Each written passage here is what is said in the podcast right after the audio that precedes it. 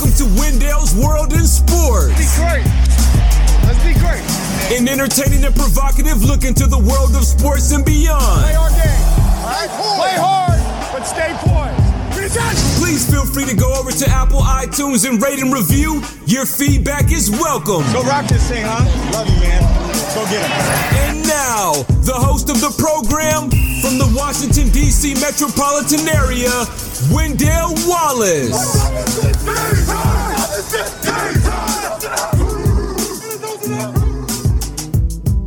And welcome to Wendell's World of Sports. I'm your host, Wendell Wallace. So glad that you could be with us. I hope everybody is doing well. A lot of things to discuss today in the world of sports and beyond. I hope everybody is doing great. I hope everybody is living love. I hope everybody is bringing unity. I hope everybody is bringing harmony. I hope everybody is treating others the way that they want to be treated. If not the majority, I hope a good number of folks out there, whether we're talking about in Appalachia, whether we're talking about in DC, whether we're talking about in LA, whether we're talking about in Paris, whether we're talking about in France, whether we're talking about in Madrid, whether we're talking about in Ethiopia, anywhere, South Africa, anywhere, Johannesburg, anywhere anywhere. Anybody who's listening to this podcast, no matter who you are, no matter your race, your skin color, your creed, your political beliefs, your religious beliefs, anybody who's listening to this podcast, I hope that you are doing your part in your way to go ahead and make your neighborhood, to make your state, to make your area, to make your space, to make your community, to make whatever you feel is important.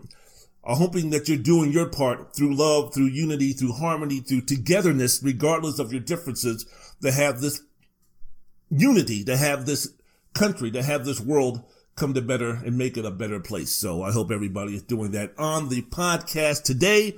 Man, I got some good stuff I want to talk about. I promised on my last podcast that I was going to mention something about Len Bias and the greatest basketball player who I think I've ever seen. Of course, everybody wants to bring up Michael Jordan, Magic Johnson, and all those things. But in my biased opinion, for my love in terms of a basketball player is concerned, no one has yet topped Lenny Bias of the University of Maryland, Patrick Ewing, David Wingate, Reggie Williams, Bernard King, Magic Johnson, all of those guys, Byron Scott, all of those guys I grew up idolizing as a guy who wanted to play in the NBA, who wanted to play basketball similar to those guys. No one no one captured my love of basketball and for one player more than Len Bias. Coming up now, as this is being recorded, this is being recorded on a Thursday afternoon, which means it's going to go out Friday morning. So Len Bias died 1986 of an accidental cocaine overdose after being drafted number two by the Boston Celtics back in the 1986 NBA draft. On my, I have a Facebook page. It's the Wendell Wallace Facebook page. You can find it on um, Facebook.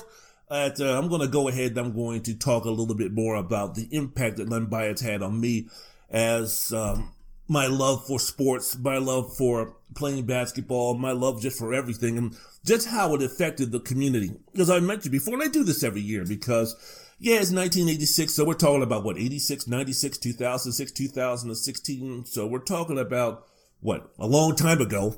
But the fact that, you know, what it still kind of stays with me in terms of the impact that Len Bias had and why I still remember this date and I still remember, you know, what happened. I still remember everything that went down. There's always been dates and times in our life whether it's national, whether it had to do with politics, or whether it had to do with something personal, where you know exactly where you were, you know exactly how you were feeling, you know exactly the reaction that you had, you know exactly the aftermath after you found out the news about what happened. And you know, we have about three or four of those type of instances throughout our life. If you're not talking about a personal matter, family matter situation where doesn't matter, man. You'll probably grow to be 250 years old and you'll still on the last breath that you take will remember where you were, what you were doing, the emotions that you felt when that occurrence happened. And for me, June 19th, 1986, man, I remember it like it was just yesterday. The emotions, the feelings, the happenings, everything. And when I tell the story,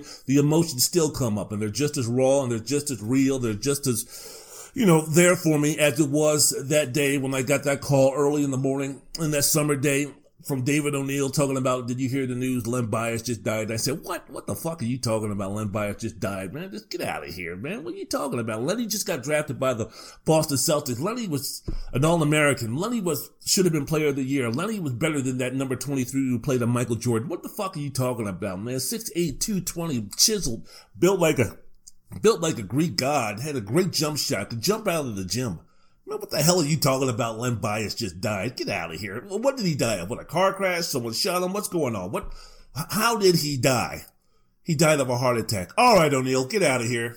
Get out of here. I don't know where you heard that bullshit from, but it's nonsense. Get out of here. That didn't happen. Len Bias, 6'8", 220 pounds, built, chiseled, unbelievable athletic ability, young, can run all day, jump out of the gym. That Len Bias died of a heart attack. Right? Get out of here. Come on, man. I, am going to the, I'm going to the courts a little bit later on. I'm going up to the uh, pool a little bit later on to play some ball. Are you going to be coming up there? I got to get my workout in. I was going into my senior year of high school. I was wanting to play on the basketball. I was on the basketball team. You know, I wanted to play for Georgetown University and summer camps were starting as far as basketball was concerned. So I wanted to get my basketball game right. So School was out at the time, was going to go to the courts, go ahead and play before it got too hot in the DC, MD, VA area summer, before the humidity got too much.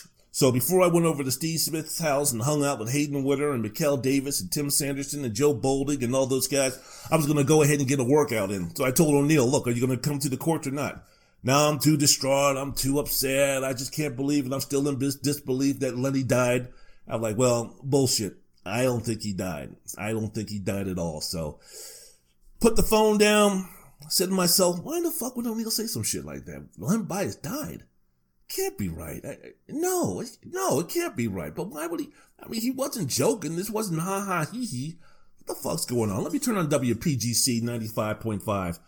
And then as soon as I turned on that, that, um, station and heard the news, We'd like to, to uh, extend our condolences to the family of Len Bias who passed away. It was like my whole world just shattered. It was like, no, fuck, no, no, no! That was just some outlandish, outrageous, unbelievable shit that happened when uh, I got the news, when I heard the news. And it was like the crazy thing was, and this was before cell phones, and this was before the internet, and this is almost really before computers, and this was before all the social media, and this was all before cable, so you didn't have C, uh, MSNBC or Fox News or CNN or anything like that. You didn't have any of the news outlets or ways of information that we have today. So as soon as, it was almost like, I don't know, man, as soon as I heard the news on Donnie Simpson's show on WPGC, it was just like, First my mom called, then my dad called, then Steve, then it's like just a flood of people just called. It was all like, did you hear the news? Did you hear the news? Did you hear the news? And it was just like, we just couldn't believe it. It wasn't just me.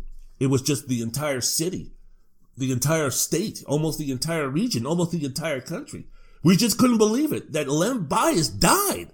Len Bias, this was before it came out that he overdosed on cocaine, but it was like, no, no, no, no, no, no. Damn, let me stop right now because I got a, I got a, I got a podcast to do, and I want to be in good spirits. I want to be in a good mood, and I want to bottle up. I want to save these emotions and feelings that I have for my Facebook page, my video that I'm to do on my Facebook page talking about Len Bias. But yeah, man, we're, we're speaking about when it comes to the pantheon of athletes who I admired and admire, Len Bias is right up there with Muhammad Ali. Is Ali, Bias, Magic Johnson, and uh, really that's about it. When you're talking about the three athletes as a youth who really shaped my life in terms of, you know, going out and playing ball, becoming a sports fan, wanting to do what we need to do. It was Ali, it was uh, Len Bias, it was Magic Johnson, everybody who played for Georgetown University up until about 1987. So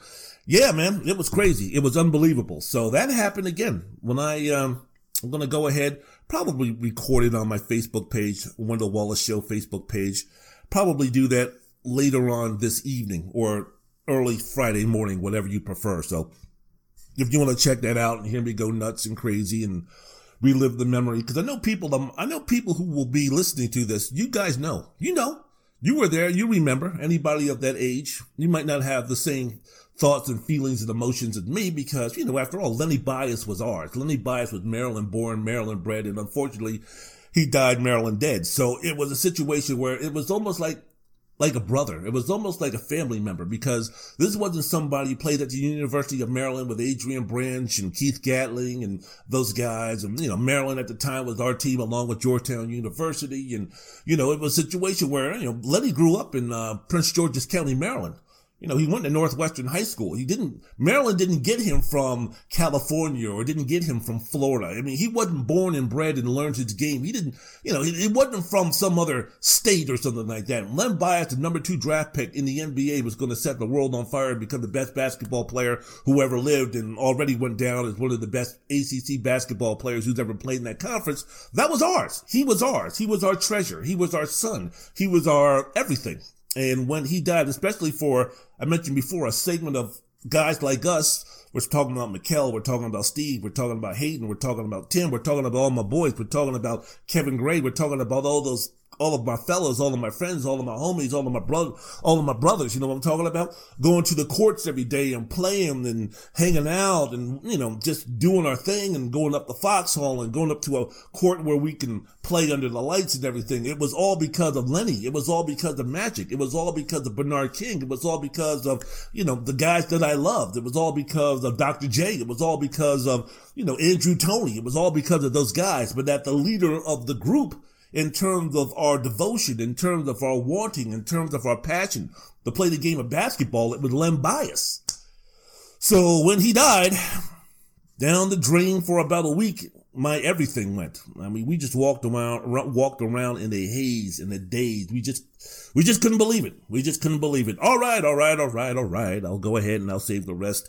Again, talking about Len Bias for my Facebook page in terms of my thoughts and feelings about Len Bias. But for those who aren't going to take a gander over on my Facebook page, at least I gave you my thoughts and my feelings about this. I wanted to do a whole podcast on it, but I was like, nah, there's too much shit going on for me to sit there and talk about, you know, the greatness of Len Bias and how, yes, in college, he was better than Michael Jordan. Now, if the guy had a cocaine problem, obviously, you know, in the long run, long run, of course, Jordan would have been a much better basketball player, but at least in college, there was a strong argument that you can make, that I can make, that anybody who watched the ACC and watched Maryland and North Carolina play during that time, that you can make a strong argument that yes, Len Bias was a better basketball player, college basketball player than Michael Jordan. Michael Jordan really didn't become Michael Jordan until he got to the NBA. He wasn't Michael Jordan when he was in college. I mean, he was great, player of the year, all those type of things, but no one Nobody. I don't care who you are. I don't care who was living. I don't care who was scouting. I don't care who was loving basketball at that time, age group, whatever. Nobody coming out in 1984 when My- Michael Jordan was drafted, no one was sitting there talking about yeah, he's going to go down as one of the top two or three basketball players who's ever lived and have the cultural impact that he's had on society and everything for the last, what, going on now, what, 35, 40 years or something like that? Nobody could have predicted that. So, yes, at the time in 1985 or 1986, if you would have made, maybe not 1986, but 1985, you could have made easily made the argument that yes, Len Bias and Michael Jordan, in terms of who's the better basketball player, you can make a good argument for both. So there you go, my man Len Bias. Rest in peace, Lenny. I love you, always love you. Wendell's World in Sports, the podcast. I'm your host, Wendell Wallace. A lot of things to discuss today in the world of sports and beyond. NFL Commissioner Roger Goodell said a couple of days ago that he supports and he encourages teams to sign quarterback Colin Kaepernick. This is what he said when Greeny, Mike Greenberg, really nice guy by the way, Mike Greenberg asked him what his role as far as Kaepernick would be in regarding the comeback or regarding his wanting of coming back to the NFL. Well, listen, uh, if he wants to resume his career uh, in the NFL, um, that obviously is going to take a team to make that decision. But I welcome that, uh, support the club making that decision and encourage them to do that. Um, if his efforts are not on the field, but and continuing to work in this space, uh, we welcome to that to that table and, and to be able to help us uh, and guide us and help us make better decisions about the kinds of things that need to be done in communities. Uh, we have invited him in before, and we want to make sure that uh, everybody's welcome at that table and trying to help us deal with some very complex, difficult issues that have been around, unfortunately, for a long time. Uh, but I hope we're at a point now where everybody's committed to making long-term sustainable change. If he wants to resume his career in the NFL, that's his decision. If a team welcomes the decision, the NFL welcomes it. And if his efforts are not to be on the field, but to work in the community for social justice and change, the NFL welcomes that also. All right. All right. And let me see basically what else did Goodell say in the video? Oh yeah, the NFL would be open to have Kaepernick educate them uh, what needs to be done to improve the society. Now, again, I said this in, I don't know, it the last podcast I did? I don't know, man. Look it up in the archives. But I said this before in terms of the willingness and the believability of Roger Goodell, the man Roger Goodell, to have Colin Kaepernick back in the league and to work for some type of change as far as improving the conditions of social justice, social discrimination, you know, black discrimination and all of those type of things that plague the black and brown community. I think Roger Goodell is sincere in his willingness to help. Not be the guy who's going to be leading the marches and leading the charges and telling black folks what to do and how they need to do it. But I think Roger Goodell is open to the idea of helping those who want to help our communities. I think that I, I find his willingness to do so genuine. Now, people want to sit there and bash him for not mentioning Colin Kaepernick and why didn't you have Colin Kaepernick if you were so gung ho, if you were so open, if you were so hip hip hooray about trying to improve the lives and the um, conditions of the oppressed and poor and black and brown communities. Why didn't you do so in 2016 when you had a layup in terms of putting, giving Colin Kaepernick an opportunity to get back into the league after he was, I hate the word blackball, but in, in terms of him being ostracized from the league, black cat, black, anything, anything negative with the term black in it, I'm no longer using. So that's why I'm not saying black ball. But, you know, for him to be ostracized, why didn't Roger Goodell come out and say anything? And I mentioned it before on my podcast because Roger Goodell only has so much power. Roger Goodell is an employee of the NFL. Roger Goodell is a high paying, important, powerful employee of the NFL, but he is employed by the NFL owners and he can't go rogue in terms of saying Colin Kaepernick back in 2017, 2018, 2019. He can't go on the air talking about this is bullshit and this is nonsense and this is horrible and this is racism and Jerry Jones is a putz and Robert Kraft is a jackass and Jeffrey Lurie is blind and the Yorks don't have their have their head up their asses because how dare they go ahead and treat Colin Kaepernick uh, how they're treating him. This is wrong. This is outrageous. This stinks. It smells of racism and this is horrible. If Roger Goodell would have come out and said that, hell, if Roger Goodell comes out and says that, he no longer has a job. So, you know, for those of those who are, for those of you who are sitting there talking about Roger Goodell should have done this and he should have said that, please remember that Roger Goodell, just like you and me and everybody else listening to this podcast, for the most part, we have a boss. And we're in working conditions where sometimes, yeah, we don't like some of the decisions that are made. We don't like some of the procedures that are there for our working place, for our work environment. But because we have bills to pay, because we have kids we need to get through school, because we have a roof that needs to be kept over our head, because we need food in the fridge and lights and gas and all of those type of things for our everyday normal life, that we have to go ahead and deal with the bad and along with the good. And I'm quite sure I maybe call me stupid, call me naive, call me all of these things.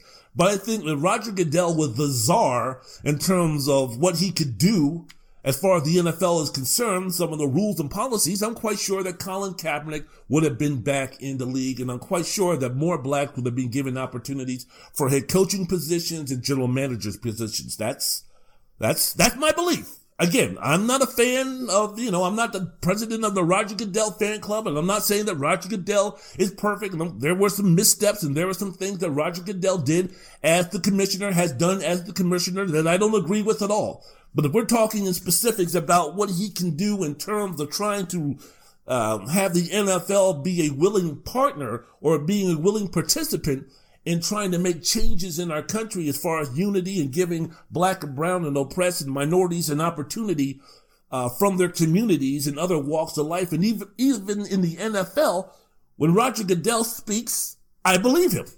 Again, call me naive, Call me stupid, call me any other thing, but that's what I believe. I believe the roadblock is really there with the owners. So, as far as, you know, his saying that, you know, if Colin Kaepernick, Colin Kaepernick wants to come back and play, of course Colin Kaepernick wants to come back and play. If for you want to sit there and talk about, well, you know, he shouldn't give the NFL the, he shouldn't give the NFL the credibility or he shouldn't allow the NFL to be taken off the hook by him coming back to play and he needs to do what he's doing. For those of you who are telling Colin Kaepernick what to do one way or the other, shut the fuck up.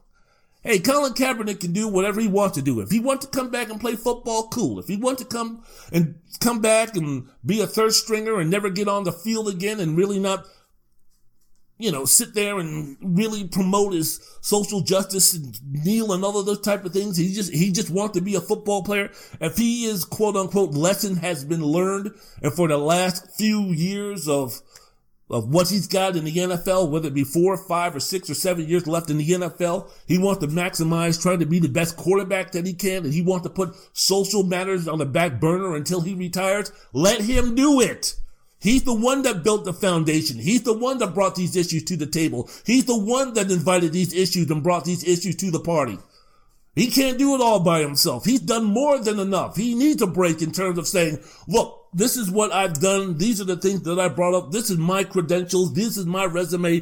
This is my credibility on what I believe and what I've been doing in the community to make it better. Now, for the next three, four, five, six years, I'm just going to concentrate on football because I lost four years of my prime. So I want to come back and I want to dedicate myself. I want to see what I can do about becoming the best football player that I can. So because of that, as for the time being, football is going to be number one. Not kneeling, not social justice, not police brutality, not discrimination in the communities, none of that kind of stuff. Right now, my efforts are going to be number one on football. If Colin Kaepernick wants to do that,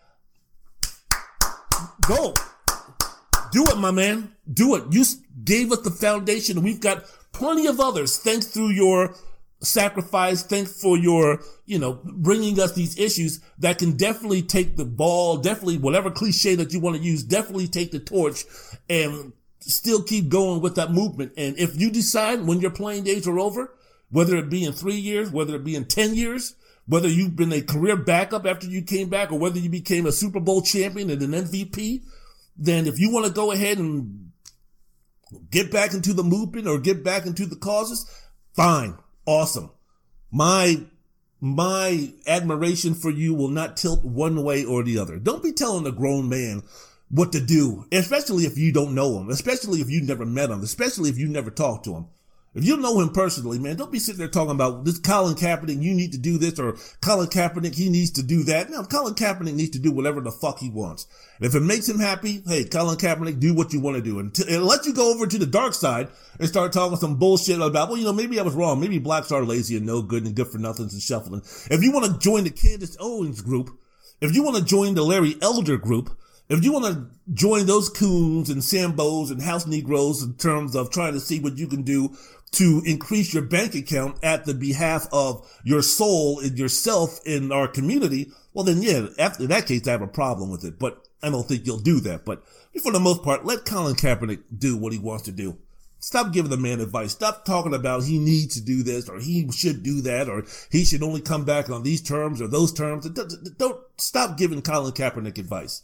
Let the man do what he wants to do. He sacrificed enough for him to do whatever the fuck he wants to do for the next, I don't know, 5, 10, 50 years. Wendell's World of Sports, the podcast. I'm your host, Wendell Wallace. So glad that you could be with us. One thing about the NFL, kind of, I think about Jerry Jones. Oh, I always bring up that name, huh? It's like for NFL owners, Jerry Jones, Jerry Jones, Jerry Jones. And there's so many other, I don't know what the word controversial is the right word to say it, but there's so other, there's so many other owners in the NFL that have the ilk that are from the same stain, shall we say, as Jerry Jones in terms of their beliefs, in terms of, you know, what we expect from them as owners, how we're disappointed in them as owners for them not taking a stronger stand or for them not coming out and voicing their opinions and thoughts about what's going on in the civil rights movement that we're having right now. Basically not saying the phrase, not saying those three magic words, black lives matter, we always go to Jerry Jones. But you know what? As I mentioned before, there's Arthur Blank, there's Dave Tepper, there's, um, oh my goodness, there's, um, the Fords who, there's the McCaskies. There's so many other owners who are complicit in this silencing, but we always want to throw rocks and throw stones and throw our anger and our venom at Jerry Jones because he's out there and he's the most visible and he's the most noticeable and he's you know, the one that most folks who don't know all of the NFL owners kind of take a look at. So, but, uh, you know, I, I find it humorous that, that the NFL and the owners would be open to have Colin Kaepernick educate them on what needs to be done to improve the society. Hey, man, the NFL just needs to stay in their own lane and take care of their own house in terms of bringing equality and helping others. That, you know, you want you want to know, you want to be educated NFL. You want the NFL these NFL owners to be educated on how they can help the community, how they can help bring togetherness and unity and, and unity, how they can do their part. Start hiring some goddamn black head coaches, number one. How about that? As we mentioned before, going into the 2020 NFL season, Mike Tomlin of the Pittsburgh Steelers, Anthony Lynn of the San Diego Chargers, Brian Flores of the Miami Dolphins, Ron Rivera of the Washington Rivera Skins are the only minority head coaches. And when you think about the GMs, the general managers, Chris Grier of the Miami Dolphins and Andrew Berry of the Cleveland Browns are the only two general managers who are minorities. So let's start with that bullshit. Like, I don't, I, you know, I don't need to have Jerry Jones and any of these other guys going into our communities talking about, hey, Black Lives Matter. I doubt your validity. I doubt your sincerity. I doubt your belief to begin with. With all of that kind of nonsense, you know, if Jerry, I don't need the NFL owners to give me a speech. I don't need the NFL owners to come together and talk about Black Lives Matter and we're going to do everything that we can and we're wrong and we're, we apologize. I don't, don't, don't give me any stuff with words.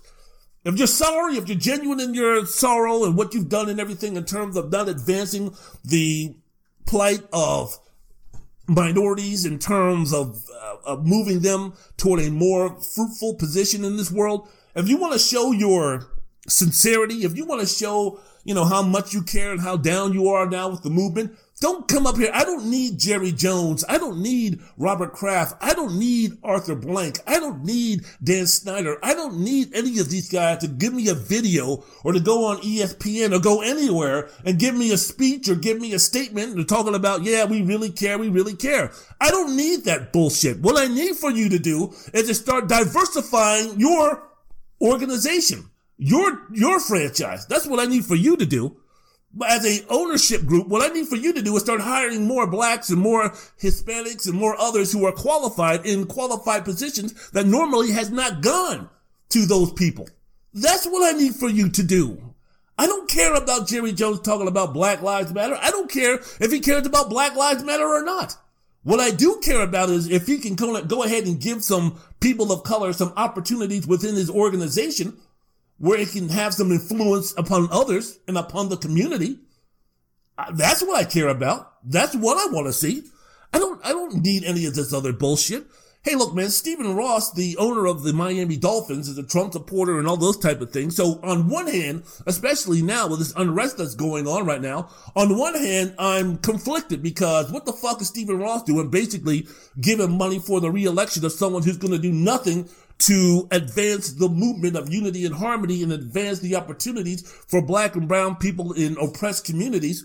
How is he giving money and how is he willing to go ahead and sponsor something like that, but yet and still be one of the few guys in the NFL, the only guys in the NFL, the only coach or owner in the NFL that has a black coach and a black general manager. So we're conflicted here. We're talking about we need more opportunities. We need more opportunities. Stephen Ross is giving opportunities in terms of um, head, uh, head coach and a general manager, but yet still we're going to bash him because what the fuck you doing basically giving money to a pseudo white supremacist. So it's, it's, you know, it's, it's a situation like that. So, you know, I, I don't know. I don't know. The Cleveland Browns are the other, are the other team with Andrew Berry. Now, Jimmy Haslam I mean, what do we say about him? I mean, you know, thank you very much for giving Mr. Berry an opportunity for a uh, chance to be the GM, something that uh, blacks haven't been able to really uh, get into as far as that profession or as far as that uh, job is concerned. But you know, am I going to have to dig deep and see you know who is who you're politically affiliated with, and how do I feel about that? I don't know. I don't know. So for me, it's like, look, as I mentioned before, for this civil rights movement. And by the way, even after George Floyd America, uh, black folks, brown folks, oppressed folks, minorities, we know this, but yet and still, you know, even after everything that went down, well, after all of the mar- test, uh, marching, with all the protesting, with all the Black Lives Matter, with all the power fists, with all of the um, things that have been happening in this country in the past couple of weeks concerning the murder of George Floyd by this domestic terrorist, terrorist that's now in jail and the three co-conspirators. There's black folks who are still being hung in this country. There's still police brutality in this country after everything that went down. So we, we kind of still need you. We kind of still need you out there on the front lines, even though the summer's coming, even though we don't know what's going to be happening with it, this pandemic, even though when we're talking about two or three or four months down the road that fall's going to be coming and, you know, your lives are going to have to take center stage and your families are going to have to take center stage and you have conflicts and you have issues and you have things going on in your life that, you know, need your attention and need your undivided attention and need the ma- majority of your time, whether we're talking about your family, whether we're talking about your job, or whether we're talking about your well-being. I get all that, but still, let's not kind of go back into the background. Let's not kind of go back as business as usual with the routine because in America, black lives are still going to matter after all the protesting and the marching is going to stop because guess what? There's still going to be police, police brutality. There's still going to be, uh, black folks having their civil rights violated. There's still going to be housing discrimination. There's still going to be Karens out there who are talking about calling the police because I saw a black man in my neighborhood. Shit. I used to go sometimes.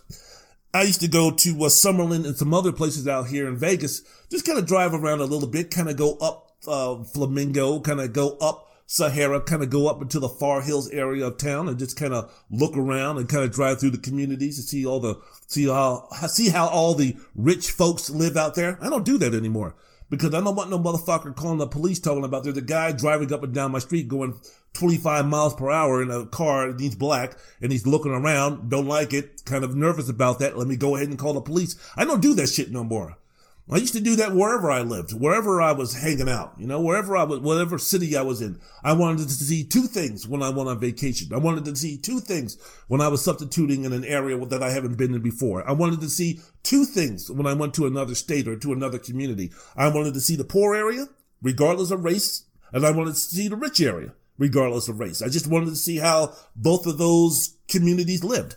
Well, I still go down to the poor communities now just to take a look. I still go down to the ghetto. I still go down to the trailer parks. I still drive through the uh, the uh, the bad parts of town wherever I'm at during the day, just to kind of take a look, just to kind of get a look and feel about what's going on from that perspective. But there's one thing I will not do anymore: morning, noon, noon or night, weekends, weekday, holidays. One thing I will not do anymore is go through rich neighborhoods. Because again, I'm not going to put myself in a position where black man driving around in, driving around in the neighborhood, going up and down the streets, don't like what I'm seeing. The neighborhood watch calls the, um, the neighborhood watch calls the police and I get Tavon, uh, uh, Trayvon Martin. I'm not going to do that. I'm not going to get Sandra Bland. I don't want to get Freddie Gray. I don't want to get, you know, Michael Gardner. I don't want to do that. I don't want to do that. I don't want to be a statistic. You know, I don't want people marching, marching my, on my behalf because some fucking asshole cop, some domestic terrorist decided that, you know what, I don't want, I don't like to see this big fat black man driving around in this area. So I'm going to go ahead and I'm going to do something to him that's going to cause some major damage, cause his death. Not in, not interested in the possibility, no matter how small or how slim it is, not in the, not in the, um, not in the interest of me to put myself in that position. So, you know, getting back to all of that in terms of these NFL coaches, man, or these NFL owners, man, just go ahead and just do the hiring. Learn your role. Learn what you can do. And for me, if we're speaking about old white billionaires, for me, your role to make a true impact on what we're trying to do, what we're trying to do to, as far as coming together in this community is not about giving speeches. It's not going ahead and doing a video and saying Black Lives Matter and I'll do better and I'll promise to do better and I'll listen and I'll learn to my black employees and they're like, no, no, no, I don't need to hear that bullshit. Go ahead and show me with your actions. Go ahead and show me with your donations. Go ahead and show me to what charities are you sending your billions and your millions of dollars to? What are you doing to help those players on your team that you employ? How much are you doing to help them financially to go back into those oppressed communities, which they're going to do, not you, we don't need rich billionaire owners to go into the inner cities or to go into the uh, uh, communities of the of the uh, oppressed and talk about I'm standing with you, I'm here for you. No, no, no. We don't need you to do that. What we need for you to do is we need for you to give us the money so we can go ahead and we can build some businesses within that community so the black dollar, so the brown dollar could be spent in that community.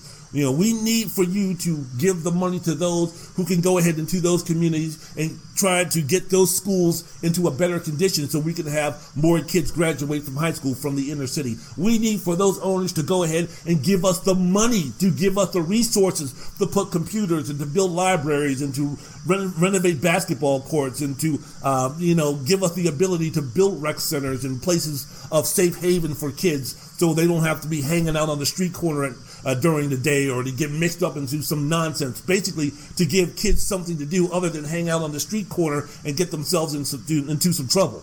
What we need is for opportunities to be given and to make sure that we can kind of keep some of the, the drugs and some of the other nonsense out of our communities. So instead of trying to sell drugs, instead of trying to make that quick dollar, we can go ahead and have these kids, whether they're working at McDonald's, whether they're working at the mom and pop place, whether they're working anywhere within the community, they can learn a good work ethic. They can earn a dollar. Maybe then they can open up a bank account. Maybe then they can learn about what it is to have a savings account and a checking account and and, and, uh, and um, earning the dollar and realizing the importance of a paycheck and realize the importance of, of, of money and what is dealt with. That what that's the foundation. That's what we need these owners to do in terms of what they can do for the community. Don't speak.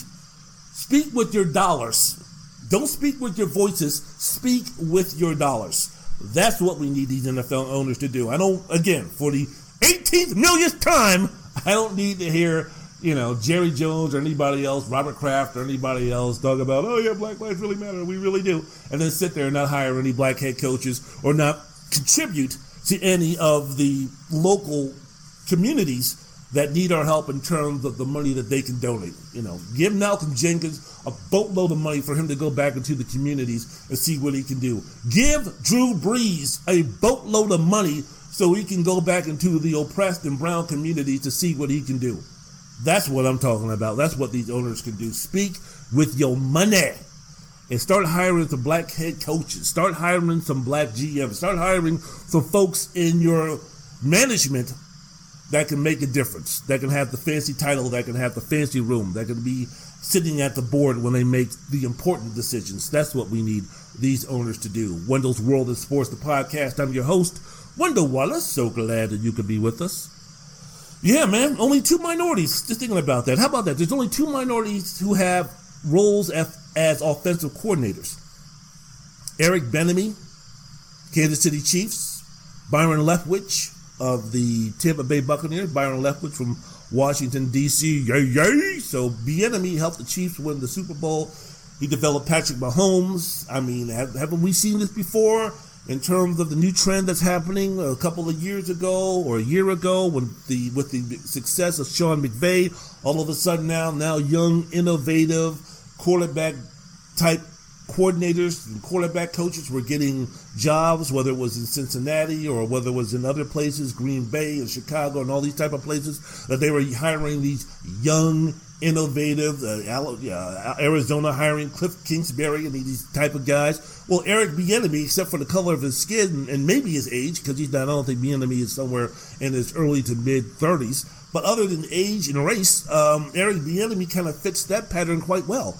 He has had a hand, a strong hand, an important hand, a vital hand in turning Patrick Mahomes into a generational great quarterback already. He's helped the, uh, he's had an important role in the Kansas City Chiefs winning the Super Bowl and putting up monster offensive numbers. How he was passed over by the Carolina Panthers because the owner, Dave Tepper, instead hired Matt Rhule of Baylor University and I think gave him a six year deal to do it a guy who had no head coaching, NFL head coaching experience. The New York Giants hiring what Bill Belichick's special teams coach, and the Cleveland Browns also passing on Bieniemy, who was interviewed for the job? Am I going to sit there and say that those guys are racist? I don't know. I wasn't there for the interview. I wasn't there for the Matt Rhule interview, so, and I wasn't there for the Eric Bieniemy uh, interview. I don't know anything about David Tepper. I don't know the hiring practices of David Tepper. So I, before I start insinuating or making allegations that Dave Tepper, the only reason why that Eric Bieniemy, or the main reason why Eric Bieniemy wasn't hired to become the head coach of the Carolina Panthers was because the color of his skin. Before I start making that accusation, before I start going ahead and saying that type of bullshit, I better make sure that uh, you know I have a lot more information than I do right now, other than he hired a coach with no NFL head coaching experience. That's the same thing with the Giants and the same thing with the Cleveland Browns. Before I start going ahead and start yelling and screaming racism and unjust and all this kind of stuff, I want to get a little bit more information in terms of what's going on. But again, Eric Bieniemy should have a job somewhere. I don't know what the problem is. I'm quite sure race plays a part in it. How big of a role? I don't know. Is that the main reason? Is that one of the main reasons? Is that is that a small reason? We have to kind of go ahead and see about what's happening in terms of that is concerned. So I don't know. I don't know. But be, Eric Bieniemy needs to be a head coach in the NFL somewhere. From the lack of knowledge that I have about knowing Eric Bieniemy and what his philosophy is and running a football team and everything else. Wendell's World in Sports, the podcast. I'm your host, Wendell Wallace. So glad that you could be with us. I mean, I said this before, speaking about the NFL and its hiring practices. I said this before that um, these guys, they rule. If you want to strengthen the Rooney rule, and it'll never happen. But if I were in charge, if I was the czar, shall we say, of the NFL, this is the one thing I would say. It's like, look, man, you've got within the next five hires of a head coach, because we can take a look at the Washington Snyder Skins. We could take a look at the Detroit Lions. We could take a look at a team like the Jacksonville Jaguars. We could maybe even take a look at a team like the Cleveland Browns, a teams who kind of go through their coaching, go through their coaches, you know, very quickly. doesn't, doesn't give them a long, doesn't give them a long leash to succeed or fail either way. That if these coaches are going to be doing these type of things, then within the three or four head coaches that you hire, within a period of say 10, 15 years, one of them has to be black mandated. And we're not talking about interim coaches either, as I mentioned before on my podcast. Don't go ahead if, you know, you've already hired four white head coaches and you know that the next coach you hire has to be black. So if you're three and 11 in the season and you say, well, we got to go ahead and hire a black coach, but we really don't want to hire a black coach. So what we'll do is, since we're three and 11 and not going anywhere, we'll fire this head coach right now. We'll make the offensive coordinator or the defensive line coach who's black, the interim head coach for the last three games, and that will fulfill the requirement of hiring a black head coach. No, no, no, no, no, no, no. We're not talking about that. We're talking about no interim bullshit. We're talking about giving a motherfucker. We're talking about giving that coach, that black man, that qualified black head coach the opportunity one season at the very least. No, maybe even two seasons at the very least to, unless season number one is a complete and utter disaster that you have to hire yourself a black head coach. And that's the same thing with a black GM. Now, of course, white folks are going to shout and they're going to scream and they're going to talk about, well, this is bullshit and this is, uh, this is, you know, affirmative action run amok and, oh, woe is us and now we're being oppressed and all of this type of nonsense that you heard, well, when affirmative action was put into place and you heard white men out there talking about this is so wrong and we're so wronged and this is so oppressive and oh my goodness, you're going to be, be giving black people jobs that they don't deserve and they're not qualified for and this is so horrible and this is so ridiculous. No, there's plenty of black coaches as we speak right now who would be just as good of, of a head coach as the many number of white head coaches who are mediocre at best, who keep getting jobs, who keep getting jobs. If you take a look at their track record, really haven't done anything, but yet still they keep getting jobs. They keep getting jobs. Aaron Gase comes to mind. There's plenty of white coaches who have benefited from that system long enough. There are plenty of black head coaches as we speak right now who would be just as good as the mediocre coaches who have been sitting around being head coaches for the last two, three, four years. So I don't want to hear that bullshit. And with the start in terms of you have to, if you're going to be have to hire a black head coach within the five head coaches that you hire, same thing with the general manager, well then the NFL better put in some type of deal in terms of targeting potential uh, uh, black uh, African Americans, whatever term that you want to use, uh, who have the potential to be head coaches, that have the potential to uh, be g- general managers, and you better give them the opportunity starting very early. Start them at the bottom in terms of, you know, a line coach or what, assistant coach or some type of thing, assistant ball boy, whatever. Start them early. If you identify a coach with a desire or you identify a black man with the desire or even a black woman or a Hispanic woman or a Hispanic male or an Asian male or whatever, any type of minority, a, a, a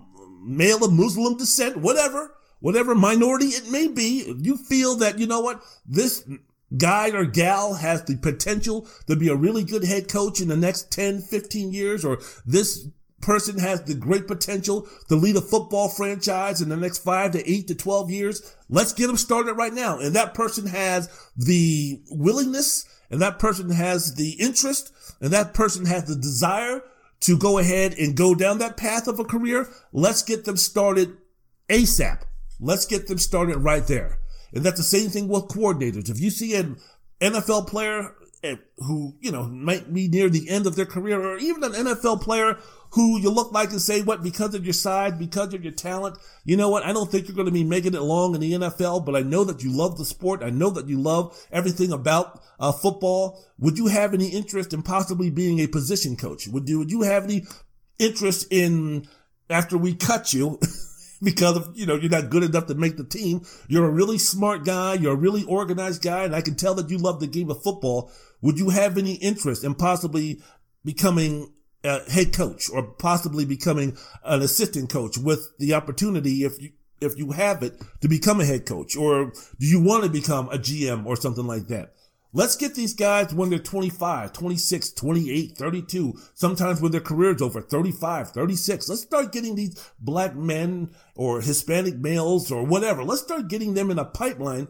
So five, ten years from now, we'll have more than enough coaches, potential coaches and GM of minorities that the NFL can choose from. So white folks don't have to feel like, so like, I don't know what the word we're looking for, uh, threatened because any, you know, affirmative action for that, affirmative action for white folks is so, for some white folks, I'm not going to paint a broad, a broad brush, broad, broad brush and say all of them, of course, but a decent number of white folks, when you say the words affirmative action, that's like Major League Baseball players when you when they hear the word salary cap. Like no, no, no, no, no, no, no. Like you know in the, in the uh, um, baseball, everybody's talking about you know prorated salaries and everything, and the owners want to give uh, the players 99.5% of their salary and the players are like, no, no, no, no, no, 100%, 100%. If you give us 99.5, that's a salary cap. Nice try. That's a salary cap and we ain't having it.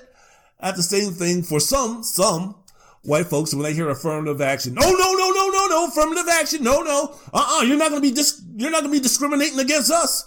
No, I know how black folks are out there in terms of what they have to go through, all the bullshit that they have to go through. You're not putting that shit on us. Nah, uh-uh. Mm-mm. No way. We have been the oppressor. We are not going to be the oppressed. Fuck that. so, you know, it's like, hey, man, the new times are changing. So you got to get used to it. So I, I think if I was running the NFL, that's exactly what I would do. So I don't know, man. I mean, you have Jim Caldwell who needs another shot. I think Marvin Lewis deserves another shot. I think Leslie Frazier, if these guys really want to become head coaches, I think they should be given the opportunity. I don't think they should, they should be, they shouldn't be given the job. They should be given a sincere opportunity to, uh, get those jobs. So yeah, man. So these NFL owners, man, don't, don't worry about, again, giving speeches. Just worry about giving us true, sincere opportunities. Wendell's World in Sports, the podcast. Wendell Wallace with you. So glad that I can be with you. You know, for those who work in the NFL, as far as in the football operation, for those who work in the NFL office itself, I mean, that's awesome.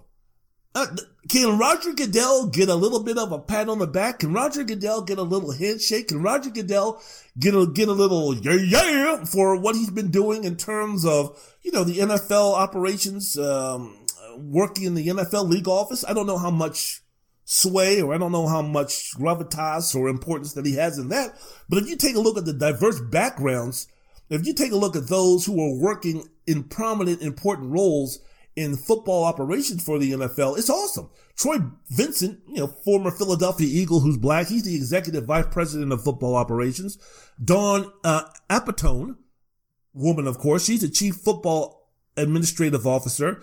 Dave Garrardi, white guy, but he's the NFL senior vice president of football operations. You have Arthur McAfee, who's black. He's the senior vice president of football operation policy, education, and relationship management. You have someone like Tracy Perlman, senior vice president of football communications and marketing. You have someone like Alvin Al, Alberton Alberton River, Riverton, R-I-V-E-R-R-O-N, River, Riveron, whatever. He's Hispanic. He is the senior vice president of officiating. You have Perry uh, Fewell. What is he the coach of the Buffalo Bills? I know that he had some type of uh, connection with the Buffalo Bills. Well, he's the senior vice president of officiating, communication, and administration. And you have uh, Natara Holloway, a black woman who's the vice president of business operations and strategies. Man, that's that's awesome. That's what I'm talking about. That's utopia for me. That's fantastic. And I'm quite sure none of these guys, none of these women, or none of these black folks, and or the Hispanic that's in there, none of these guys got their jobs because they were unqualified, but because someone was feeling sorry for them because of affirmative action or anything like that. No white folks got screwed in terms of these folks of color or these folks of uh, these women getting the type of job. No white man was screwed in this hiring process. These guys, if we're talking about Mark Arthur McAfee, Tracy Perlman, Perry Fewell, Natara Holloway, Troy Vincent. I'm quite sure all of these guys, just as much as Dave Garrardi, the white guy, I'm quite sure all of those people earned their position. Dawn Aponte earned her position as chief football administrative operate officer. No one gave it to her because she was a woman.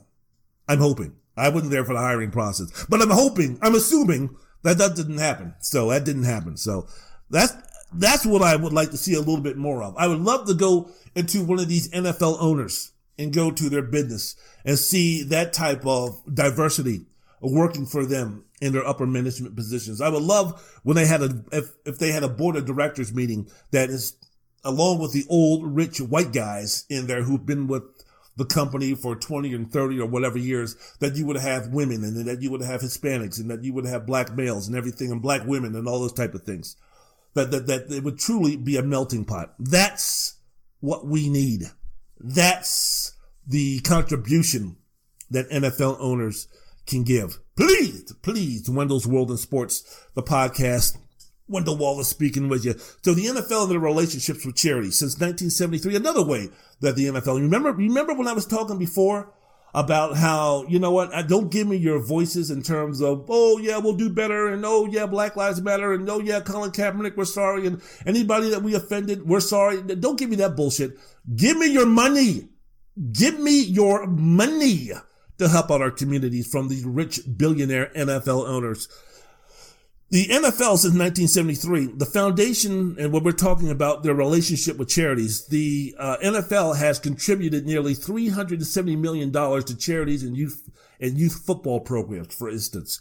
Uh, they just had a four-year, $60 million collaboration with General Electric Company and Under Armour to help the Head Health Initiative, which aims to improve concussion research, diagnosis, and treatment among athletes, members of the military, and society. And they signed a five-year, $45 million commitment in 2014 to USA Football, heads up football health and safety effort and youth and high school football programs. They've also given 12.5 million to nonprofit science partners to support NFL Play 60.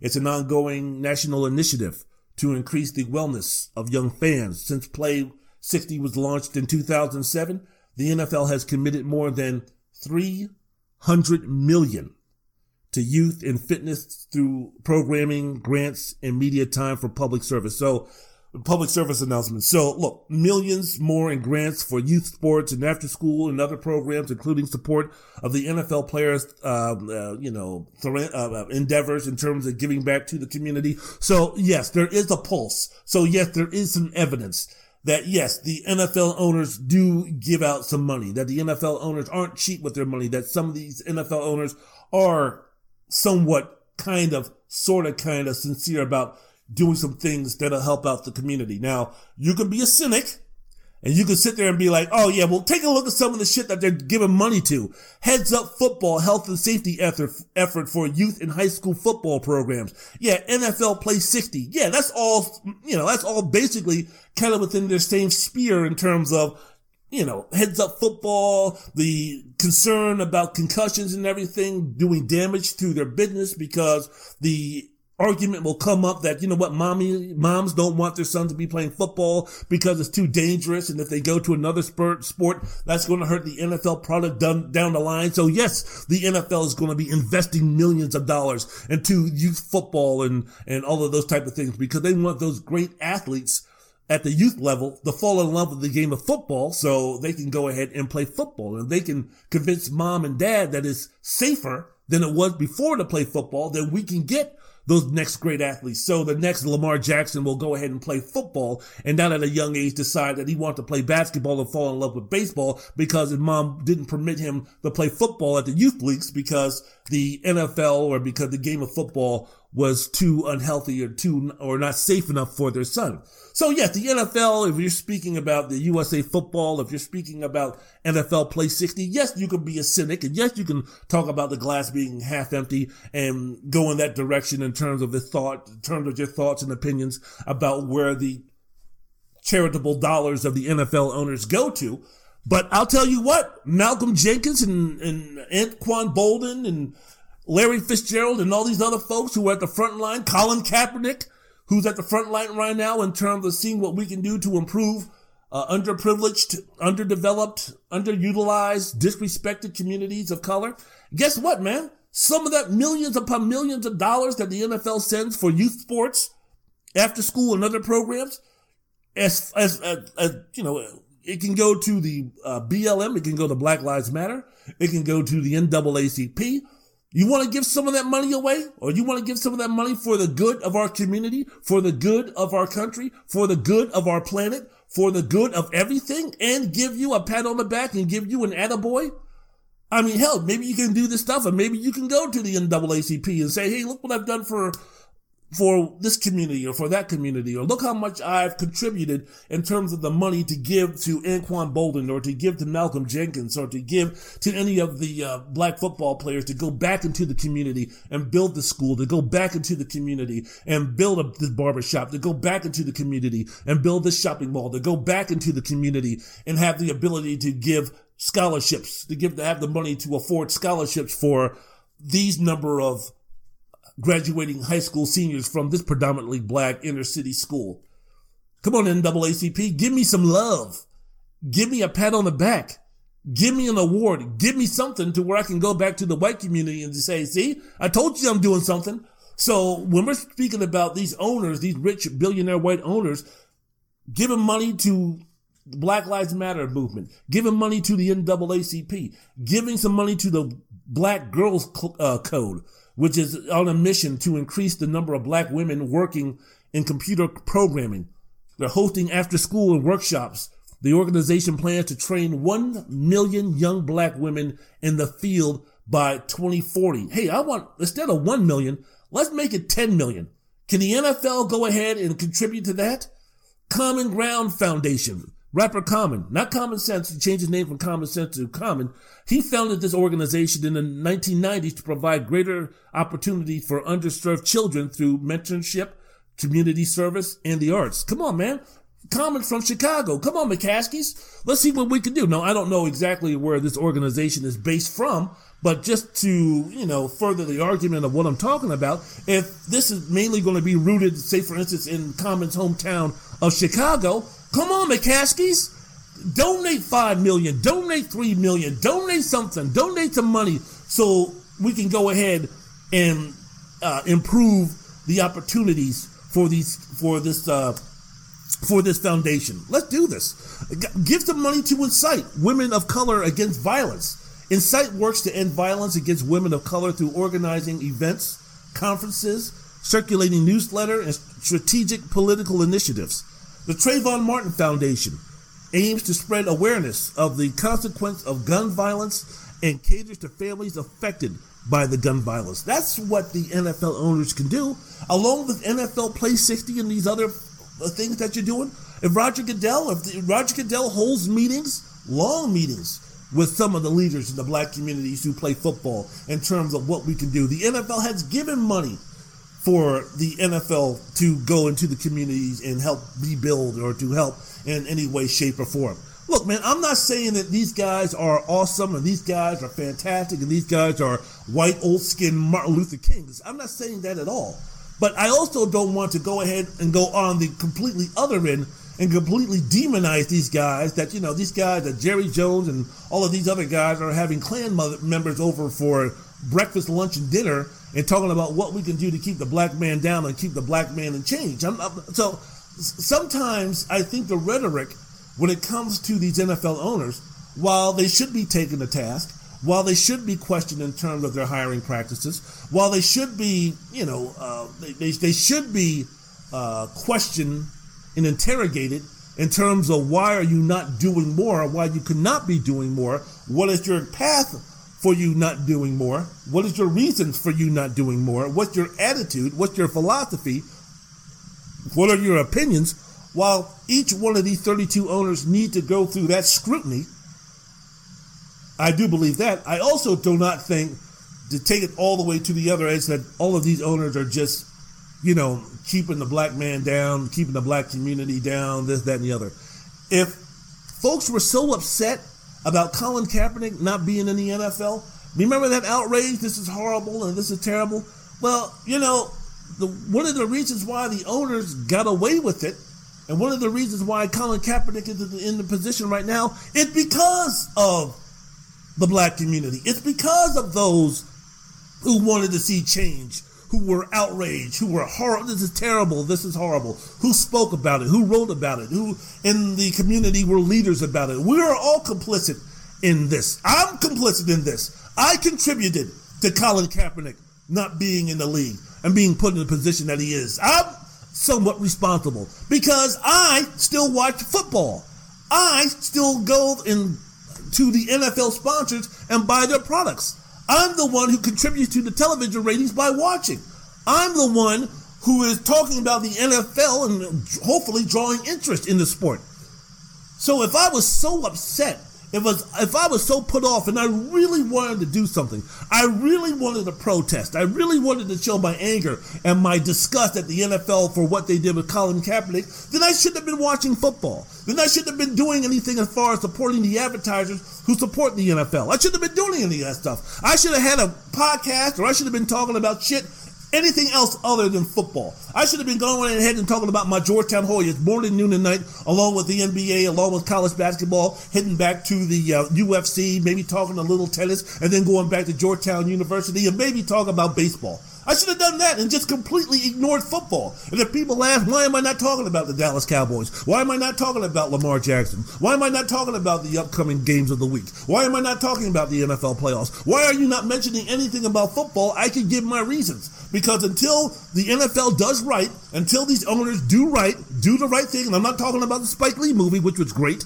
until these owners do the right thing and put Colin Kaepernick back in the league, I am not speaking, I am not contributing, I am not doing anything to promote football, to promote the NFL. That's my grievance, that's my protest, that's the small, probably highly insignificant thing that I can do to show my anger and to show my disgust at how these rich white NFL owners treated this black man who was doing nothing more than kneeling and protesting and demonstrating and bringing awareness to what's happening in the oppressed communities as far as with police brutality is concerned at the foundation for his kneeling. He wasn't being anti-American. He wasn't doing any of that stuff. And for you guys to go ahead and to shut him like this, fuck you guys. I'm done with that. I could have done that. You could have done that. We all could have done that. We didn't do it. The NFL felt no repercussions for ostracizing, for ruining the great opportunities being in his physical and mental prime of Colin Kaepernick. The NFL suffered no no casualties They didn't suffer any type of loss long term as far as their money making process is concerned. So if you're an NFL owner, why are you why if they don't give a fuck, why should they bring back Colin Kaepernick now? What? Because you guys are going to threaten, you guys are going to boycott, but because the players are going to be angry, Malcolm Jenkins and Eric Reid and all of those guys, they were so upset about Colin Kaepernick being uh, kicked out of the, out of the league for kneeling and doing all that kind of stuff. They should have played in Canada, or they should have retired, or they should have joined Ka- uh, Kaepernick, or maybe they should have tried to organize other players to take a stand. Maybe they could have gotten some of these other players to strike because of that.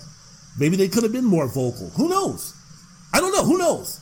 But we didn't do enough as a group for these NFL owners to do anything to say, well, you know what?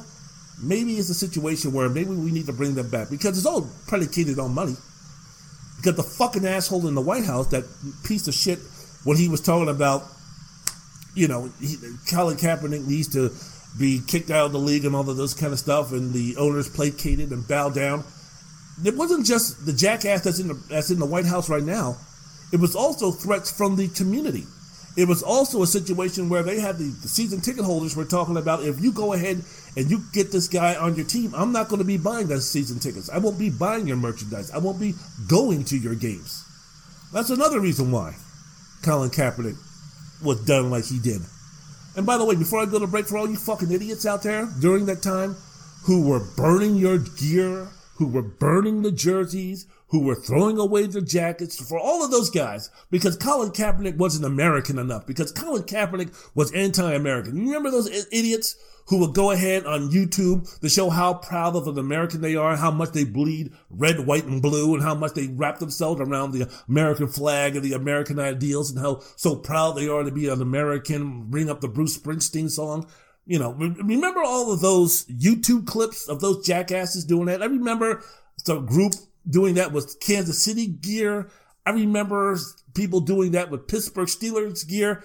And I used to always sit there and I used to shake my head and I used to say, you stupid, ignorant motherfuckers. If you're so goddamn gung ho about trying to show how USA awesome you are and how about red, white, and blue fantastic you are and how you're such Mr. American and all this kind of stuff and how you're going to show Colin Kaepernick and other of these agitators and protesters about how strong of a American that you are and how much you love this country and how much you bleed for this country. Instead of you fucking idiots throwing away and burning your merchandise like your jackets and your t-shirts and everything like that, instead of doing that, why don't, if you're not going to be supporting the NFL or if you're not going to be supporting your team, why don't you take that gear down to the homeless shelter?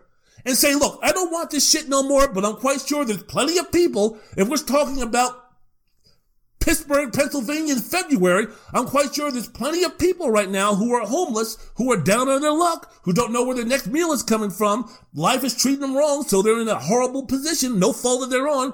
Maybe I can help out by saying, look, I don't want this shit anymore because of what the Colin Kaepernick situation is, with the kneeling situation. I don't want it, but you know what? That guy might be able to use it. Or that kid in that homeless shelter with their family, but they might be able to use my t-shirt or they might not be able to use my jersey. Or you know that guy who fought in Vietnam or that guy who's a uh, who's a, a, uh, Gulf Coast vet who's suffering from you know post-traumatic syndrome and because of that he's out on the streets and he needs somebody to give him something. He needs somebody to lend him a hand for real. Look I don't want this Kansas City jacket anymore because of what they're doing with Kaepernick but he can have it. Maybe you motherfuckers should have thought a little bit instead of trying to have it be all about yourself and trying to show people how big your dick is by going ahead and burning your merchandise and burning your clothes or burning the uh, clothing of that team. Instead of destroying it like that, give it to somebody who fucking needs it. Idiots. I never understood that. I mean, these guys put it on YouTube and everybody was just dancing around like, yeah, burn, baby, burn. Yeah, that's what we think of Kaepernick. Yeah. USA, USA, USA. I'm not quite sure there's some guy, there's some vet sitting on the street freezing because he doesn't have a winter coat saying, damn, I could used, I could use that. It's going to be 25 degrees tonight in Pittsburgh. It's going to be 15 degrees tonight in Kansas City. I don't have a place to stay. I don't have anywhere to go. And I don't have any clothing to, to wear to deal with this. And you motherfuckers out there in Overland Park out there burning it and then dancing around talking about how cool you are. Unbelievable. Unbelievable. So, the world, interesting place. But getting back, yes. So this whole thing wraps up with, look, again, NFL owners, please, I, don't worry about making a statement as far as with your voice and as far as with your words. Please, if you want to show us for real that you're down with the civil rights movement and how you can be um, an advocate and how you can make a positive impact, don't show me with your words. Show me with your money.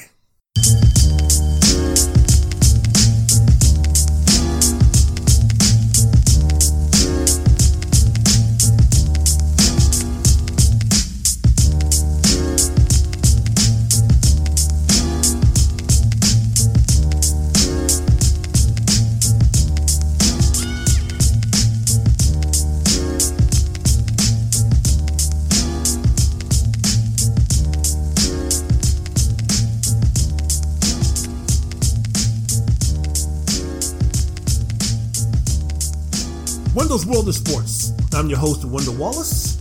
So glad that you could be with us. I hope you're doing well. For those who are listening in Australia, good day. For those who are listening into the United States, what is happening? For those who are listening in Latin America, que pasa? Isn't that que pasa? What Mex? I don't know. Screw it. For those who are listening, say in Paris, bonjour, bonsoir, whatever. Wendell's World of Sports. I'm your host, Wendell Wallace. I just like to come back with a little bit of flair. You know how how boring is it to be Wendell's World of Sports? Let's go to our next topic. No, show a little personality. I keep telling my buddy who's doing a podcast, and he talks like this. And I'm bringing on 55 guests, and I'm going to try to put them all in in under a hour or two. My next guest is he is great. Wow. He is such an inspiration. He has coached and he uh is a movie does something with movies. Let's bring him on. John Smith. Hey John. Glad that you could be on. Well, it's really great to be on. It's a pleasure. It's an honor and uh this is going to be real. This is going to be something that we'll never forget. I agree. Speaking about what's happening in the world, this is going to be an historic podcast. I can't wait. I'm bubbling over right now with excitement and anticipation. My life and my daughter's life will never be the same. By the way, at the end of this program, I am going to give you my thoughts, feelings, and emotions about how I feel about what's going on in the world.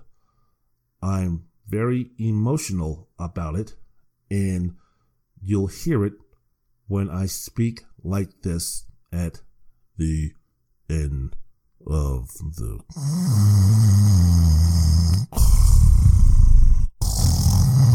Oh, so no, man.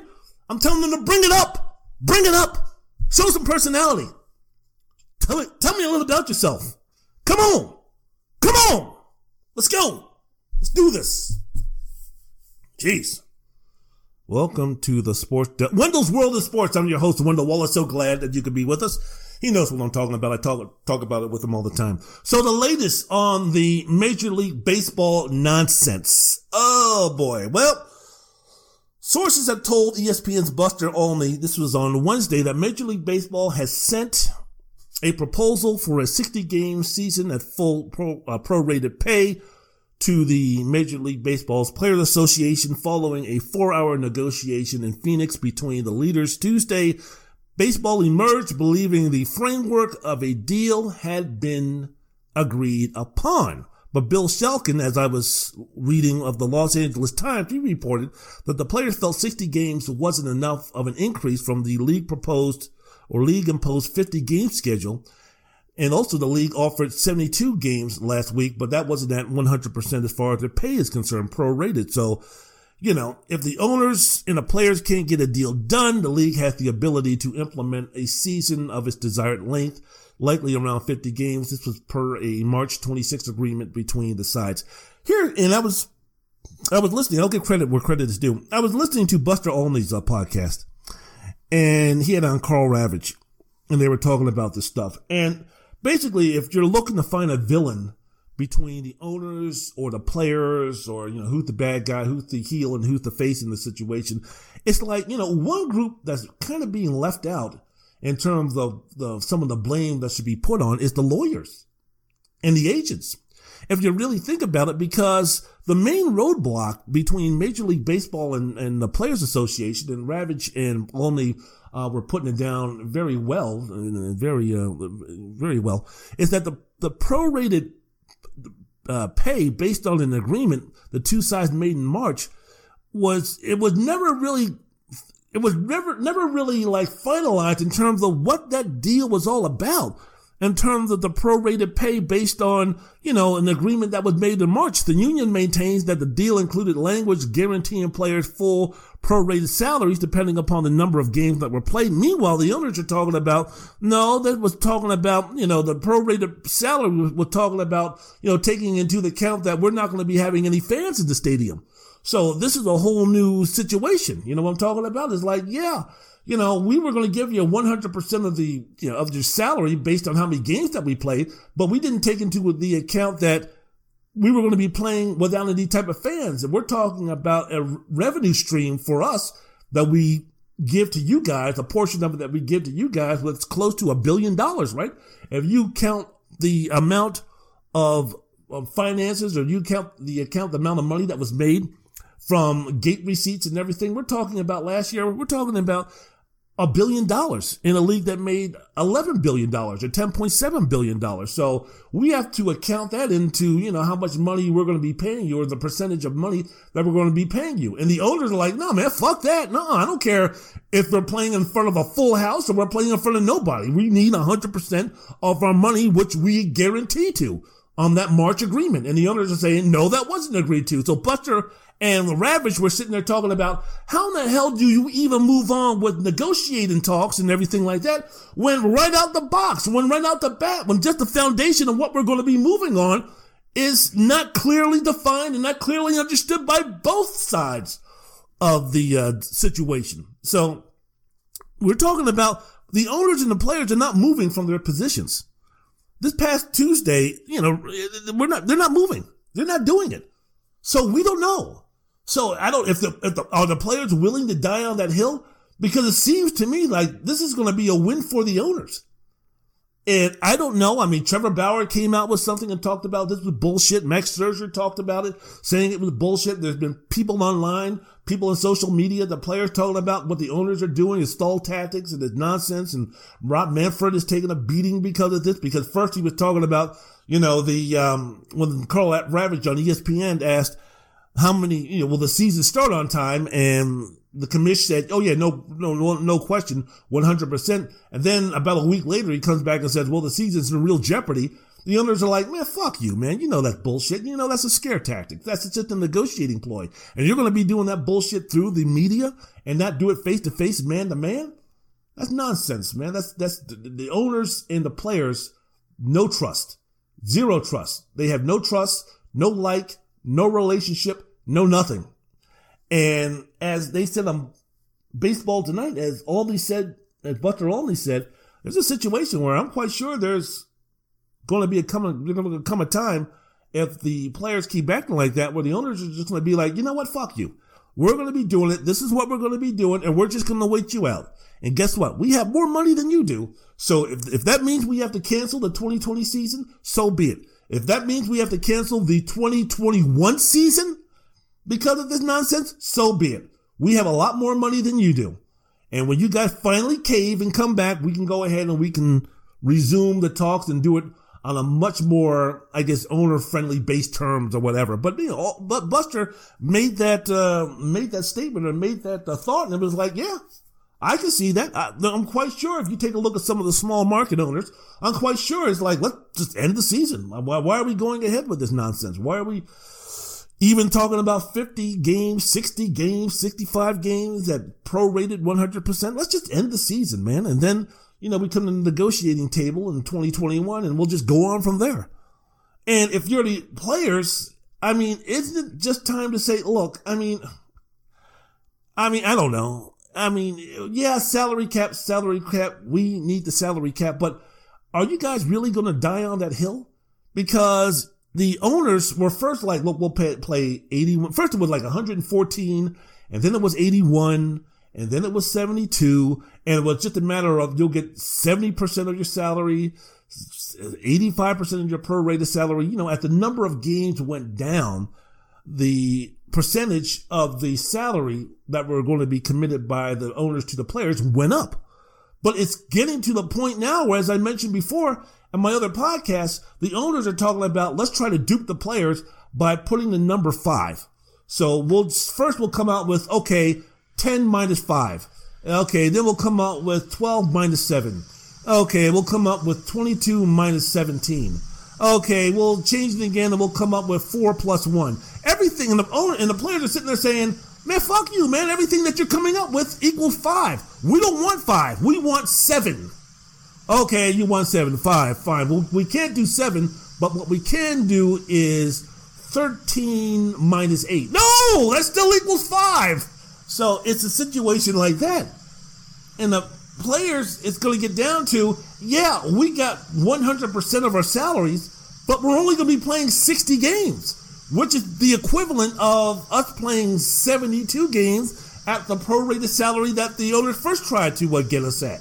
And I understand that there's the health issue to be that's uh, that's involved in this, in terms of you know what if instead of playing 72 games you play 60 games, which means you know there's 12 less chances of someone coming down with a coronavirus or something like that. And even after all of this is done in terms of deciding who gets what and how many games are going to be played and all this kind of stuff, isn't there still going to be the situation of what are they going to do for testing? Where are the games going to be played? What are the parameters that are going to be set in terms of what's going to be happening because of this virus? Where are the players are going to be sitting? Are there going to be people in the stands? Um, what about you know such situation as the you know, uh, first baseman holding the runner on at first base and you know, the, the catcher, the amount of distance he's going to need to be from the umpire, from the batter. I mean, all of this other stuff. Are players going to be sitting on the benches wearing masks? Are there going to be masks for the players when they come up to bat? Because as I mentioned before, the the uh, uh, how close they're going to be to the catcher. Are players going to be in the field wearing masks? All of this type of stuff is going to be happening. How many times are the players going to be tested? Are the players going to be playing in their home field? Are they going to be, is there going to be realignment? I mean, there's so many other things that baseball has to deal with that I don't know, man. I don't know. But at this point in the game, I don't give enough. I don't care enough about baseball to really give a fuck in terms of if it comes back, I'll watch. If it doesn't, I won't care. And I've already explained my reasons in my pr- previous podcast why my love for baseball has dwindled over the year. Pace of play deals with a lot of it. Probably the main, probably uh, the lack of black players in the game. That's a reason, but that's not the main reason why I don't watch baseball anymore. I love men's tennis. There's hardly any black people playing tennis. But I'll watch Roger Federer, my favorite athlete going on right now. I'll watch Roger Federer and Rafa Nadal and Dominic Thiem and and uh, all those guys, I'll watch those guys play all night long. I don't need to have a black player in tennis for me to love the game of tennis. I got Novak Djokovic. I don't need to have, you know, the LeBron James of tennis. Or I don't need to have the superstar dominating guy in, uh, in tennis to be black for me to love the game. So the fact that there's not enough black baseball players, that's not the main reason why my, my love for the sport is dwindling to the point where I like it and no longer love it like I used to when I was a child growing up and watching George Foster. Yeah! But it's just a matter of the pace of play is too fucking damn slow. Jeez, that's what kills me. Blaming on the internet, blaming on instant this, blaming on the microwave, blaming on the fact that I've been inundated, that I've been conditioned for years that I want, uh, I want my stuff and I want it fast and I want it quick. You know, I'm like J.G. Wentworth. I want my money and I want it now. Well, that's kind of like I want my baseball. I want to be played fast, and I want the pitcher to throw the ball to the catcher, and I want the batter to get back in the batter's box, and I want the reliever to stop walking around the mound and feeling up the baseball and adjusting its crotch and spitting and adjusting his hat and taking a deep breath and taking a look at the catcher to get the sign, and then getting back into the motion, and then taking a deep breath, and then stepping off the mound, and then doing the whole routine all over again. I don't want to. I got the shit just wears me out.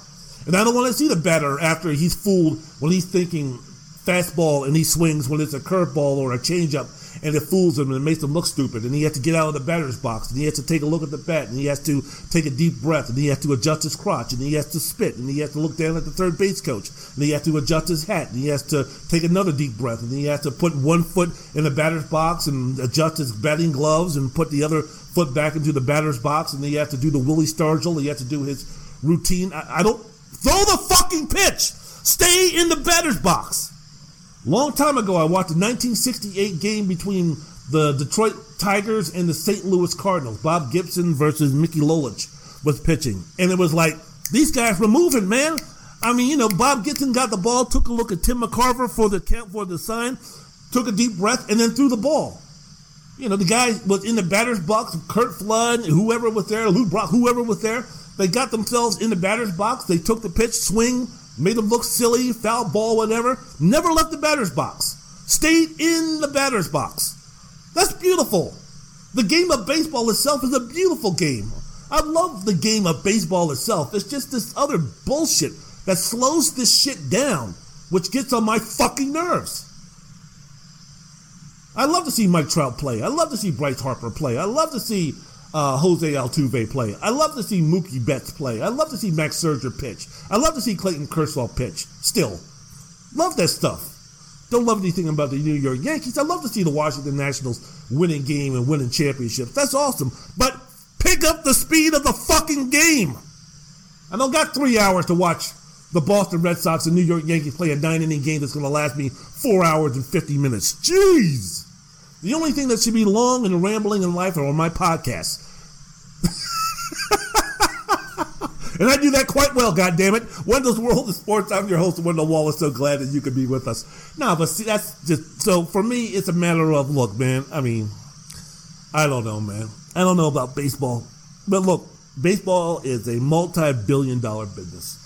Plenty of fans, plenty of people love the sport the way it is. So you know keep doing what you're doing, I guess. If it's going to make you $11 billion, I think that you can speed it up a little bit and do some other things and put some more black folks in the game and maybe have a black manager or two or six or eight or something like that. And, and maybe your pie will grow and maybe the potential of you earning more money will grow by billions. But I don't know, man. I'm not a business whiz. I didn't go to Harvard Law or anything like that. So I don't know the inner workings of baseball in terms of, you know, what they can do to grow the sport. I know they have the RBI I know they have initiatives to try to get blacks involved in baseball and such, but you know, I don't know, man. You want to hear my rant and raving about baseball? Go back to my last podcast. It's pretty well, pretty well gave my thoughts and feelings about that. Right, right. Plus, I need more downloads. The more downloads I can get, the better for me. Wendell's World in Sport, the podcast. I'm your host, Wendell Wallace. I do want to do this because I was criticizing baseball the other day about them not coming out. I was criticizing the players about not coming out and saying anything in terms of Black Lives Matters, what's going on, the current civil rights movement that's going on right now. So I was criticizing, and I criticized Aaron Judge, and I criticized a couple of others. Well, this past Tuesday, current and recent black Major League Baseball players, they banded together in a video to show support for Black Lives Matter and basically asked fans to join them. I thought it was well done. I thought it was heartfelt. I, I thought it was fantastic. I mean, you had guys such as Judge, thank you very much, Aaron. CC Sabathia, Prince Fielder, Giancarlo Stanton, Jason Heyward, thank you. Matt Kemp, Andrew. Matt Kemp is still playing baseball? Man, I lost, completely lost track of him after he was traded to San Diego.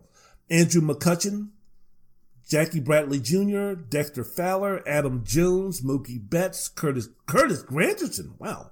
Uh, Marcus Stroman, David Price. These guys made a fantastic heartfelt video. And this is what it sounded like. We've been told that our peaceful pleas were not made at the right time, at the right place, in the right way. We've been told to wait.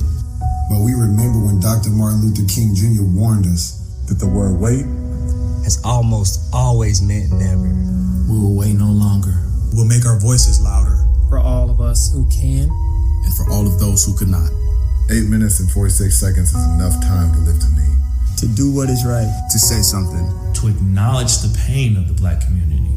You have cheered for us, but we need you to cheer with us now. When we need you most. Black, black lives matter. matter. Black, lives matter. Black lives matter. It's our cheer for change. It's your cheer for us. It's these cheers that will unite us. One team. One dream. Be the change. Very well done. We've been told that our peaceful pleas were not made at the right time, at the right place, in the right way. We've been told to wait, but we remember when Dr. Martin Luther King warned us that the word wait has almost always meant never. We will wait no longer. We will make our voices louder for all of us who can stand, for all of those who, who could not. Eight minutes, this is fantastic right here. Eight minutes and 46 seconds is enough time to lift a knee to do what is right, to say something, to acknowledge the pain of the black community. You have cheered for us, but we need you to cheer with us now when we need you the most. Black Lives Matter, Black Lives Matter, Black Lives Matter. It's our cheer for change. It's your cheer for us. It's these cheers that will unite us. One team, one dream. Be the change. Awesome, man. Fantastic. That was awesome. I don't know who wrote that for him, but I don't know. I don't, I don't know, but that was just great. It was wonderful. Baseball, whoever did this did a fan, fantastic job. So it was well worth the wait. I mean, I could be selfish and sit there and talk about, man, why couldn't you put this out before NASCAR? But no, no, no, no, no, no, no. I thought it was fantastic. You guys did a wonderful job. Great job. Very much appreciated. 42 players are shown saying Black Lives Matter, the number that carries extra symbolism in baseball, because as you know, if you don't know, let me tell you, it was the jersey worn by the great, the legendary, the fantastic Jackie Robinson, who became the first African American major leaguer in 1947. You know, so I have no qualms, no problems about that video and the message that is sent and the way that it was delivered. I thought fantastic. Here's my only thing that disappointed me about that video. Where was the best player in the game since Barry Bonds, Mike Trout? Where was he in that video? Where was Bryce Harper, who I believe wants to be the LeBron James of Major League Baseball in terms of his impact on the sport in society and to build that brand? You know what I'm talking about? Where where was where was he in this video?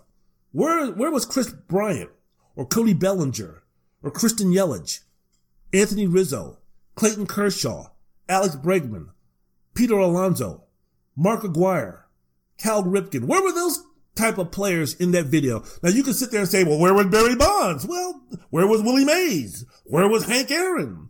Where was it a lot of, you know, there's a lot of vessels that we can go down. There's a lot of avenues that we can go down when we're talking about true American warriors or true American um, patriots and true American superstars. As far as the history of baseball is concerned, Willie Mays is still living. Hank Aaron is still living. Those guys are national treasures not just in sports, especially when you talk about Hank Aaron. I mean, holy shit, damn alive. I mean, so, I mean, you're speaking about someone who, like, like Cal Ripken Jr., who's a treasure. You're, you're, speaking about, I mean, hell, I would even try to get Pete Rose. Fuck it. He's trying to get back into the Hall of Fame, right? I mean, wouldn't that help in terms of him bringing more fans to his side about putting him into the Hall of Fame? I mean, I would try to get every Hall of Fame player that I could, black, white, Hispanic, I don't give a fuck. David Ortiz, Pedro Martinez, uh, Derek Jeter, um, Mariano Rivera. I don't give a fuck. Anybody who wants to come on down, great. Because that video was so well done. I mean, if you want to pull out another six or seven of them, great. Great for me. I think it would be awesome. I think it would be great for everybody. But my point is, is that again, it was awesome to see the black ball players of baseball do that, past and present. But where were their white brothers and sisters? Well, not sisters. There ain't no women playing base- baseball. But where were the where were their teammates of a different color from a different community? Where were they? the words that were coming from the mouths and hearts of those players, they're just as or even more impactful than those from the black players. So what I'm saying is if the, the if Kris Bryant and Cody Bellinger and Mike Trout and Bryce Harper and Christian Yelich and Clayton Kershaw and Anthony Rizzo, if those guys would have said those words, Black Lives Matter, Black Lives Matter, Black Lives Matter. If those guys would have said those things, eight minutes and 46 seconds is enough time to lift the knee, to do what is right, to say something, to acknowledge the pain of the black community. But we remember when Dr. Martin Luther King warned us that the word wait has almost always meant never. We will wait no longer. Do you know how much impact for the white community that would have if Clayton Kershaw said that, if Christian Yelich said that, white baseball fans who go to the ballparks in Kansas City and in Milwaukee and in uh, Chavez Ravine and the new Yankee Stadium and Fenway Park and Wrigley Field and down there in Florida and, and, and in Dallas, Texas. Do you know the, the, the buying public or the paying public or the season ticket holders in the baseball loving city of St. Louis, truly a baseball town, talking about St. Louis, Missouri? Do you know how much impact that would have? Do you know how much of a impact, I'll keep using that word, it would have if Anthony Rizzo said that to the white community who go to Wrigley Field? If Mike Trout would have said that to the white Patriots who went to uh, Anaheim Stadium to see them play? If Bryce Harper could have said that to those who go to the National Ballpark to watch the Washington National play along with Matt Scherzer, do you know how much more of an impact that would have if they said, you cheer for our black brothers when we needed you to cheer for us. Now we need to cheer with you. Now that whole, that whole spiel, we white ball players will make our voices louder for all of us who can hear, for all of those who could, who could not. Speaking about the black community, hears this. The black community has been singing that song for decades. The black community don't, don't need, don't need to hear nothing when it comes to you need to give us a break. When you need to acknowledge the pain of our community. When you need to acknowledge the uh, injustices continuing with police brutality when it comes to our communities. Black folks don't need to hear that. Black folks aren't, aren't like sitting there talking about, we really need change. Really? Really? I mean, we really don't want uh, white police officers or police officers in general whipping our ass and murdering us and violating our rights. You mean you're going to try to tell us that we need some change to the justice system so we can get the same amount of justice as anybody else? Really? You mean to tell me that, you know, we live in a community where, you know, we might need to have more opportunities to do some things that we're always being put last on the list of things to do when it comes to the betterment of our communities? You mean we really need to have a change in that? I had no fucking idea, said the black person down in the West Las Vegas. I mean, come on. So the white folks and those from the other communities who might not have any type of connection any knowledge about what's going on. That's who needs to hear this message. And they're more apt to listen to the message that's coming from someone who looks like them, who has the same skin color as them. It's the same thing for black, black folks. Black folks probably would take a message a little bit better or would take it a lot better if it came from the mouths of someone who looked like him from the same background.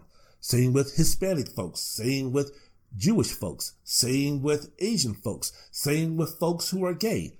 Same deal. It's not, oh, this is not just a white person thing where, you know, every other community is just open and listening to the other thoughts and feelings about the community, this, that, and the other. No, it's, it's kind of like human nature. You know what I'm saying? You know, most times, most times, and most folks from the community are going to look like those who look like the kin folks. They're skin folks. You know what I'm saying?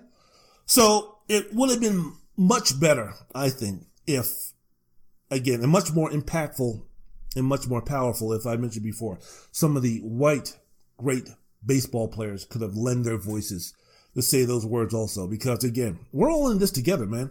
I mean, I, I, hate to say this, and this is where white athletes, when they talk about what we can do to help the cause, I'm even going to bring it even farther past white athletes, but even white folks in general, if you want to really understand why this is so important, why it should be so important to you, because I know there's a lot of white folks out there sitting there talking about, well, you know, I mean, I don't live in a community where these type of things happen. You know, I'm a white guy, so I'm never going to be pulled over and be harassed or be murdered or be violated because of the color of my skin. Not let the guy, not let the cop is black and he's talking about paybacks to bitch. But for the most part, I can understand that, you know, I have the, I have the feeling, I have the safety in my heart to know that a white officer is not going to pull me over just to fuck with me because of my, uh, because of the color of my skin. You know, I understand that. I understand that in the criminal justice system, I understand as far as getting a job, I understand that I have privileges that other folks don't. And if I don't understand it, well then, you know, still I have that, I have that within me. So why should police brutality? Why should housing discrimination? Why should criminal justice discrimination and then reform? Why should unemployment discrimination, inequality in the public schools, the lack of extracurricular activities down on the west side of Las Vegas or down on the north side of Las Vegas or down in the urban poor areas in Los Angeles or in uh, Chicago or in, um, you know, Auburn, Alabama or Montgomery, Alabama or Columbia, South Carolina or you know, any of these places, why should I give a fuck? Why should I give a fuck about what's happening in Roxbury and Boston? Why should I give a fuck about what's happening down in the inner city of Minnesota? Why should I give a fuck about what's happening down in those places, the barrios, uh, or, or the, the, the barrios of Salt Lake City or something like that? Why should I give a fuck? Because eventually, y'all, that shit's gonna swing back around. You don't think it's been centuries, it's been a long time that blacks and Hispanics and others have been catching hell from those who are our oppressors. But you do realize that sooner or later, that shit is going to come back and start infiltrating and getting back to your community. You guys realize that. Now, the argument might be, well, you know, I'll be long gone before, by that, by the time that happens, I'll be long gone. You know, I'll be dead, buried, bones, I'll be nothing but bones six feet under. So why do I give a fuck, right? It's kind of like with climate change. You know, why should I give a damn about climate change? By the time the shit hits the fan, I'll be long dead. So, you know, I'm just going to continue what I'm doing now. And for my great, great, great, great grandkids generation, that'll be their problem. I'll be long gone, right? That's a lot of the times the attitude that we have. It's, it's a selfish attitude. And that's the same thing I think with a lot of time with these other communities, especially if you're talking about communities of privilege where we're talking about why should I give a fuck about what's happening in the inner city schools? Why should I give a damn about what happens with black folks being harassed by the police? Shit ain't ever going to happen to me. Uh, eventually it will. Eventually it will. That shit happens. It happens as far as, well, you know, crime, all these things that, you know, you hear, you hear all this bullshit about crime and murder and drugs and all this kind of stuff.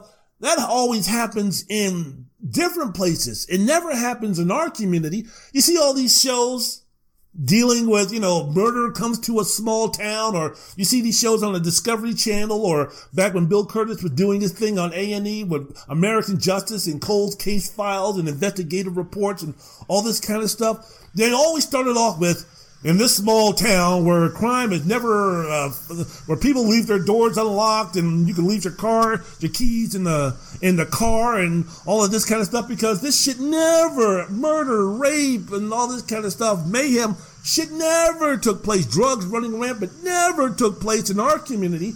Not in our good old Christian evangelical, wonderful lily white community. Never. Those things happen in New York City. Those things happen in the big towns. Those things happen in the ghetto. Those things happen in those type of places. That shit never happens. Crime, crime and drugs and all that kind of stuff. That never happens in our idyllic, wonderful, religious based city or religious based town. Not us. And then, you know, the local pastor is out there molesting boys. And then you find out that the president of the JC is up there murdering people. And then you find out that there's a serial, serial killer at loose. And then you find out that, you know, down the street there's a working meth lab. And a certain part of town you have nothing but zombies because they're all methed out. Not in our wonderful small little, oh, wait, it does happen. Oh, shit. So what you're trying to say is that the crime, which first begins and grows in the big cities, Oh, you mean it emanates and goes down to the smaller cities. Now all of a sudden you have gang violence happening in places where shit, you never thought you'd have that shit happening in there.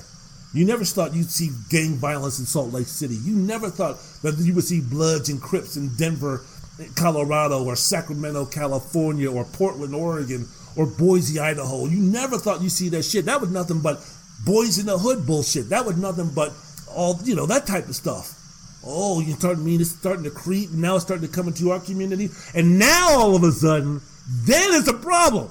Then all of a sudden people want to sit there and so how are we going to deal with this? What's going to be going on? Remember when violence was happening in the inner city schools and, you know, folks in the suburbs said, oh, that's a problem and, you know, that's the environment that they live in and those people don't know any better. Then all of a sudden, Sandy Hook happened and Columbine happened and these white kids started coming into the schools and started shooting up their uh, classmates and teachers and all that kind of stuff. Oh my goodness, what's going on? We need to find out something. We need to throw in all the top psychiatrists. We need to bring in all the top child psychiatrists. Oh my good, all of the white folks started losing their minds. Oh, all of a sudden now, that shit that was happening in the black court, there were very little times that I can think of where black kids would run into a school in the inner city and start shooting up people just for the fuck of it because they're being bullied or something like that. But for all of a sudden now, it's like, oh my goodness, all of this shit that was happening in the poor areas, in the black areas, in the inner cities, all of a sudden now that shit is starting to come to our neighborhoods. It's starting to come to our communities. Now we're starting to have nut jobs living amongst us who will do some shit like this, who are white, who are living in, you know, nice neighborhoods and upper scale neighborhoods and nice houses and HOAs and, and community pools and all this kind of bullshit and manicured lawns and all this. Now all of a sudden that shit is happening in our community. Wait a second. Oh my goodness gracious. Yeah. So guess what? Black Lives Matter, the stuff that we're talking about, the stuff that is affecting the black lives, affecting the black community, it affects your community also. And if it doesn't affect it now, eventually it will be. So if you don't stomp this stuff out now, if you don't take care the, about what's going on in our communities now of color, of oppression, if you don't deal with it now, if you don't care about it now, if you ignore it now, and tomorrow, and six months from now, and a year from now, and in November for the election, and you you, re, you re-elect the fucking asshole that's going to do nothing about it except uh, except make it worse and you feel confident because that shit's never going to deal be dealing with you. So until this whole pandemic shit went down, the economy was doing great.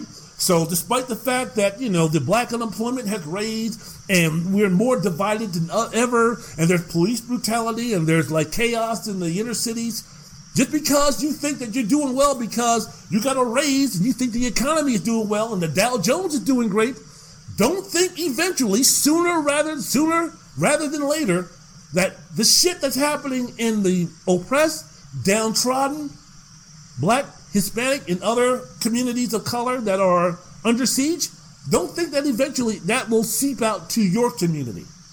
So, how does this all tie into why I think it's important that guys like Mike Trout and Drew Brees and Bryce Harper and Tim Tebow and Tom Brady and Peyton Manning and Kris Bryant and since he's living in this country now, Conor McGregor, Michael Phelps, Aaron Rodgers, Dale Earnhardt Jr., Phil Mickelson, Sidney Crosby, Jimmie Johnson, why they need to go to their communities, why they need to go to their communities of color and of likeness and say, this is the reason why we need to continue to pay attention to Black Lives Matter in a positive way.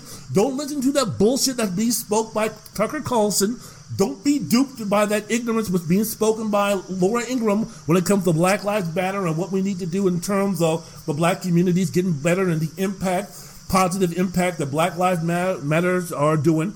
Don't listen to Tucker Carlson. Don't listen to Rush Limbaugh. Don't listen to Laura Ingraham. Don't listen to any of those other right wing jackasses. Don't listen to Breitbart. Don't listen to any of them folks. I'm here to tell you because I live, I don't live with them, I work with these people. These are my brothers. Of course, in baseball, it's pretty hard, right?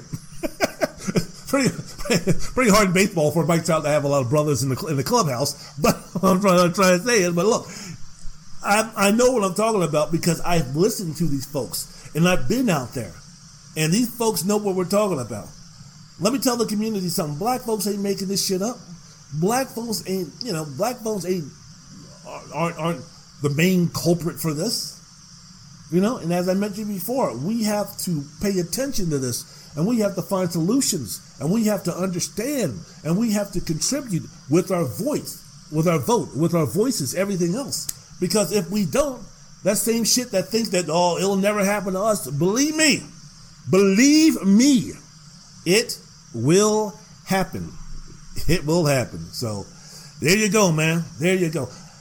So that's why I say for white folks and for the white athletes, come on, man, this is the reason why we need you. If anything else, if you want to just, even just on a, even, even if it's just for a selfish side, right? Even if you don't give a fuck about the black community and you don't care and it's all their fault and this, that, and the other, at least, you know, take up our cause, at least try to educate y'all folks because of selfish reasons. Because eventually that shit's gonna come out to, you know, that shit's gonna come up to your area. You know what I'm saying? And you've got these small towns in middle America who have been predominantly white for decades and centuries and all those type of things. The Skidmores and the Akron, Ohio's of the world who are now facing financial peril because of the times that we're living in right now. Where are y'all going to go? What's going to be happening with y'all? Either you guys are going to have to go to the Boone or the Boonies or the Sticks or something like that, or you're going to have to integrate and learn about blacks and Hispanics and Asians and other folks. So what do you want to do? Where do you want to go with this? That's my thoughts.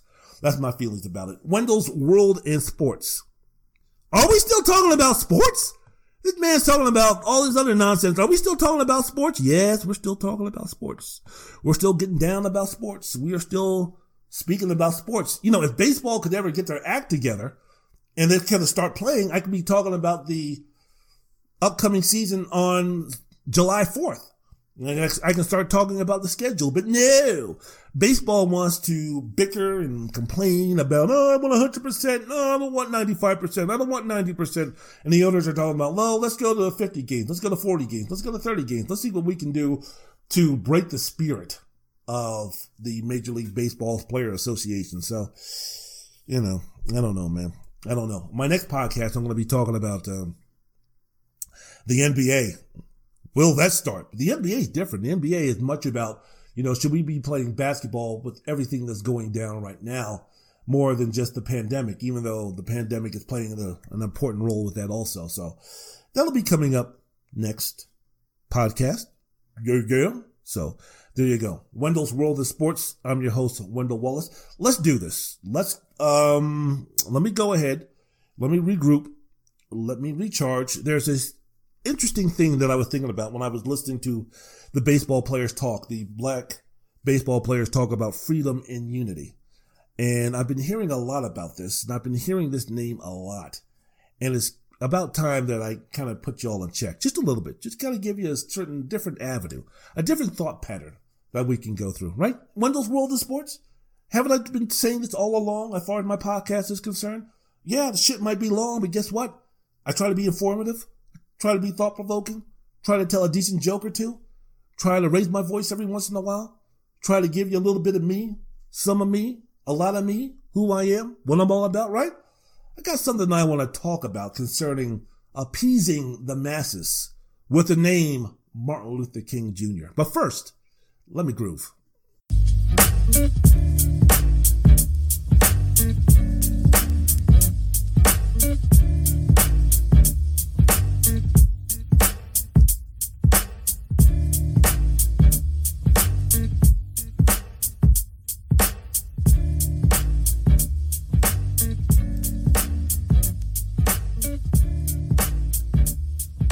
Wendell's World in Sports. I'm your host, Wendell Wallace. So glad that you could be with us. Last segment. Let me get out of here with this. I want to talk about what's happening, uh, as I mentioned before, about the name, the great one, the legendary, everything else, as far as any accolades, any type of worship and praise that you can give this man, give it to him and then give it to him some more and some more and some more and some more. You know what I'm talking about. Martin Luther King Jr. I was listening to the baseball players when they were giving their speech, when they were giving this video. Very well done, very heartfelt.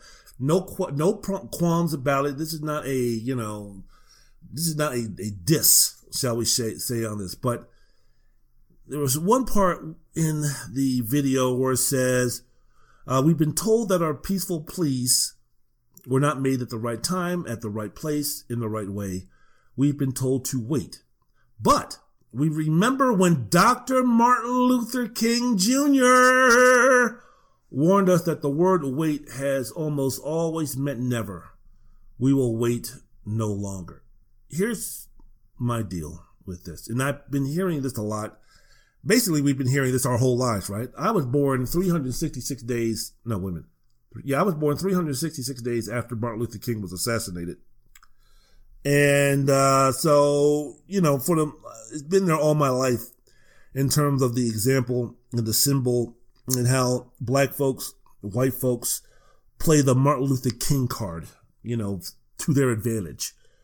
Um, and look, I, you know, when white folks want black folks to ease down, to appease, to be patient, to wait, to, you know, basically, you know, toe the line as far as the status quo is concerned, they'll throw out Martin Luther King Jr. When we get angry about police brutality, when we get angry about discrimination, when we get angry about racial uh, prejudice and intolerance and everything, white folks throw out the, well, you know, Martin Luther King would have said, Martin Luther King would have wanted, Martin Luther King was talking about nonviolence, Martin Luther King was talking about everybody coming together, Martin Luther King was talking about love thy enemy, Martin Luther King was talking about, you know, justice and freedom from all, and we all need to you know, join hands and sing kumbaya and everything will be awesome. And through our love and through our understanding, even the biggest bigots will sit there and take a look and say, ah, you know what? Fuck it. We might as well start loving these black folks because after all, you know, through love and through peace and through harmony and through unity and the fact that we can whip their asses and they won't do anything. God, you almost have to feel sorry for them. Through our sorrow, gosh and golly gee whiz, let's sit there and invite them to the table and let's hire them as head coaches and let's hire them as CEOs and let's give them an opportunity and let's have them live in our communities and let's have them date our daughters and sons and all this good stuff, right? Right? That's what white folks like to do when they play the Martin Luther King card, right? The black folks on the end are talking about always like to play the Martin Luther King card because he is a strong black man. And when we need a strong black man to put in the face of a white male or a white person who can maybe be more receptive to the words and to the angst and to the anger that and the frustration that we're feeling when we go to the Martin Luther King card, right? You know, about, you know, hey, we're, we're trying to integrate. We're trying to be good folks. We're trying to appease. We're trying to be nice. We're trying to turn the other cheek. But goddamn, would you please stop smacking us? Would you please stop denying us? Would you please stop getting in our way? Would you please stop putting obstacles in our way? But we're going to be nice. We're going to be wonderful, right? So look, I get it, but I've always said, man, we need more Malcolm X and James Baldwin as far as this civil rights movement is concerned this time. We need to hear more about some of the things that Malcolm was talking about, what James Baldwin was talking about, and a little bit less. Still a lot, still a lot, still a lot, but just a little bit less of bringing up the name Martin Luther King every time black or white folks want to make their point about race relations. You know what I'm talking about? Again, as much as hearing these words from Martin Luther King are important and necessary to move forward, and as I mentioned before, this is not to mute Dr. King. This is not to disgrace Dr. King. This is not to eliminate Dr. King. This is not something to where I want Dr. King taken out of the of the of the conversation or muted or anything like that. No, that's not what I'm saying. But what I'm saying is when you hear this speech, it's moving, it's awesome, it's fantastic, it's relevant, it's all of these things. The speech, of course, on the monuments of the Washington of the Washington monuments back in 1963. This is what we need to hear almost every single day. Instead of the national anthem or the Pledge of Allegiance being played in our school systems, I would much rather hear this. So let freedom ring from the prodigious hilltops of New Hampshire. Let freedom ring from the mighty mountains of New York. Let freedom ring from the heightening Alleghenies of Pennsylvania. Let freedom ring from the snow-capped Rockies of Colorado. Let freedom ring from the curvaceous slopes of California. But not only that, let freedom ring from Stone Mountain of Georgia. Let freedom ring from Lookout Mountain of Tennessee.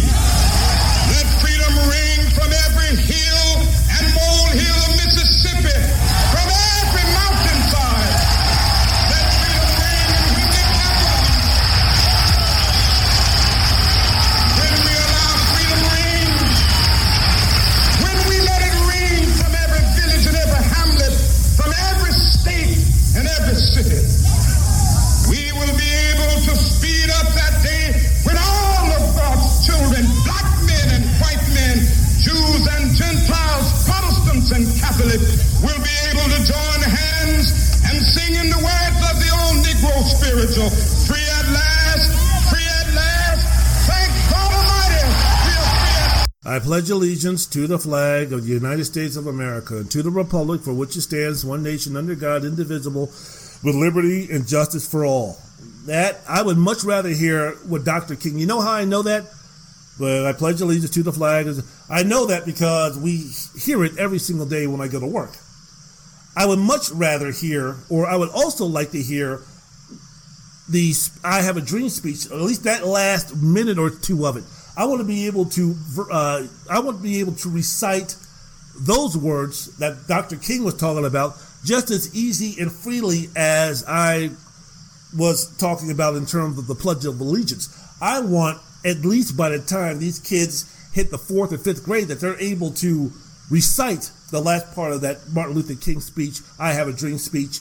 Uh, but again, by the time they're in third or fourth grade, because they've been hearing it by the, by, uh, since they were in kindergarten. That would be my dream. That would be my hope. And I bet you it would be it would stick a lot more.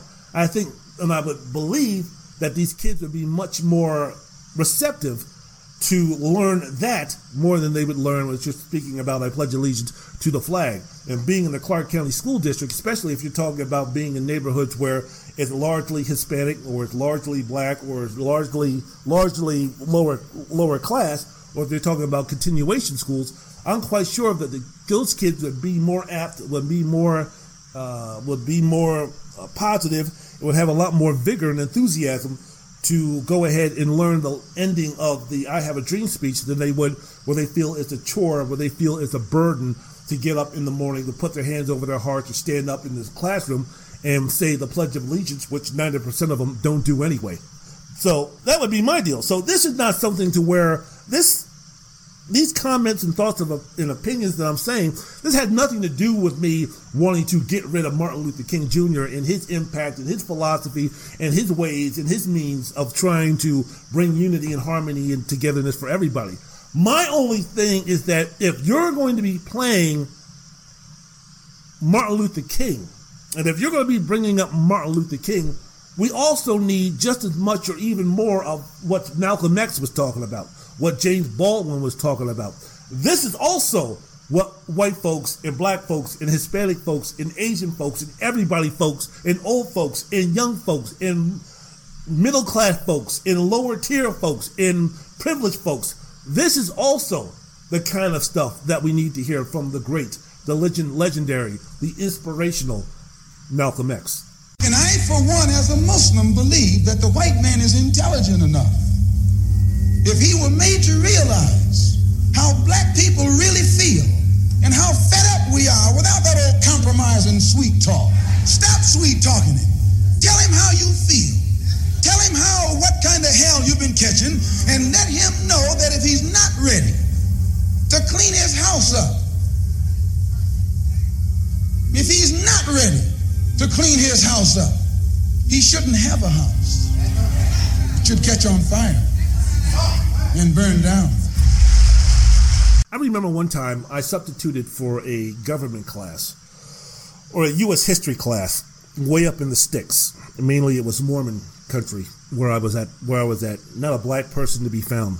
But you know, I get mileage and I get extra for uh, going up there, and the kids are absolutely fantastic in that area. So it's always a pleasure for me to deal with them. So it was always a great. I was always happy to go up there uh, to the area where I was substitute and and deal with the kids because they were wonderful kids, great kids, but again isolated because of the area where they were living in. And I remember, I don't know how, why, or where we got to this, but we were speaking about the differences between uh, Malcolm X and Martin Luther King. And of course, when you're in an isolated area like that, and we're talking about it being predominantly white and this, that, and the other, you know, the, the, the the rationale or the stereotype is that um, Martin Luther King was for nonviolence and everything like that, and Malcolm X was all about violence. You know, that ignorance and stupidity which drives me nuts. So I feel it's my duty as being a black man to educate the white masses, especially at a young age, to let them know that that bullshit that was being taught that Malcolm X was a thug and Malcolm X was a guy who hated everybody and Malcolm X was anti was anti-white and all this kind of stuff. It's my duty, it's my privilege and my honor to teach those that that that was bullshit. And let me explain why. And if I could just get one white kid in that area to even think a little bit differently, then I've done my job. So basically, what I was saying was is that you know everybody here in the classroom was sitting in there talking about, yeah, you know, Malcolm X, uh, yeah, we heard that he hated America. This, that, I said, well, let me ask you guys something, all right? Let's say, for instance, that um, you got yourself uh, an apartment, two bedroom, right? And you got yourself a roommate, okay? So you go to school, you come home one day, you walk into your room, and your room has been trashed. Your room has just been run amok, right? Books all over the place, bed unmade, tables turned over, you know, dirt on the floor, everything like that. And you walk in there and you say, "What the fuck? What, what's going on?" I didn't say what. I didn't say what the fuck. Of course, I was like, "What? What's what's going on here? What what happened?" So you go into your your roommate's uh, bedroom, and that bedroom is clean and it's nice and everything. And you say, and you say, Sarah, what what exactly happened to my room? I left it this morning and it was pristine. The bed was made and everything was cleaned up. I vacuumed the floor. What what the hell just happened? Oh yeah, by the way, I just came in there and I just screwed it up. You know, I just threw everything around and I just messed it up and you know, I just just just had a ball, just had a great time messing up your room. And you say, well, could you please not do that? I mean, I wouldn't do that to your room. Do you mind not doing that if you're going to go in my room? Do you mind not messing it up, please? Oh, well, this, that, the other, this, that, the other. So the next day you come home, you go into your after school, you come home, you go into your room. Not only is the room messed up and turned around, your roommate has defecated on your bed drawn all over the walls, defecated on your bed, stopped up your toilet. You walk in there and you say, What are you doing? I told you not to be going into my room, not to be messing up my room. You defecated on my bed. You clogged up my toilet. What is going on? What's your problem? What's the matter with you? Ah, you know what, Sarah? Give it a rest. This, that, and the other. No big deal, no big deal. And I said, What happens if this continued for a month? And then two months? And then six months? At what point would you have gone in and said, Look, if you do this again to my room, I'm going to whip your ass. Or at least I'm going to try. Now, I've asked you nicely not to do that. If you continue to do that, I'm going to have to take some further action. Either I'm going to have to tear up your room, either I'm going to have to call the cops. I'm going to have to do something drastic. Or I'm just going to have to take a baseball bat, come into your room where you're at, and start swinging for your melon.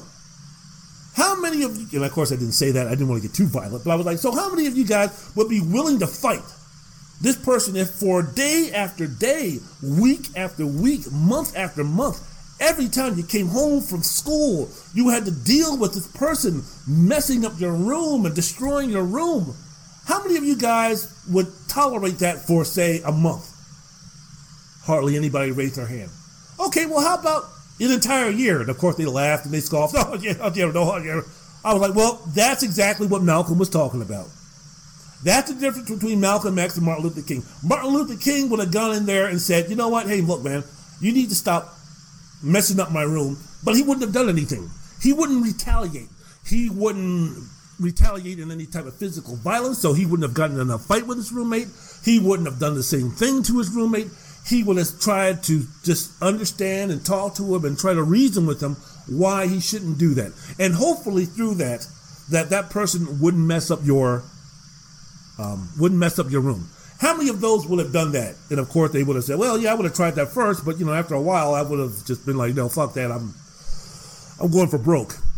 And I was like, "Well, then, do you think if you did that, would you consider yourself violent if after months of dealing with this nonsense, if one day you just snapped and you came in there and you just started swinging on this guy, or you just started doing the same thing to her room that she did to yours, would you consider yourself a violent person? No, no, of course not. No, no. She deserved it. She would have, you know, she would have deserved it. This, that, and the other. I would have beat that bitch's ass a long time ago. All this kind of stuff that they would have said, right? I mean, they're kids. You just gotta, you know, high school kids. You just gotta let them go with the flow. I would have beat that bitch's ass a long time ago, right?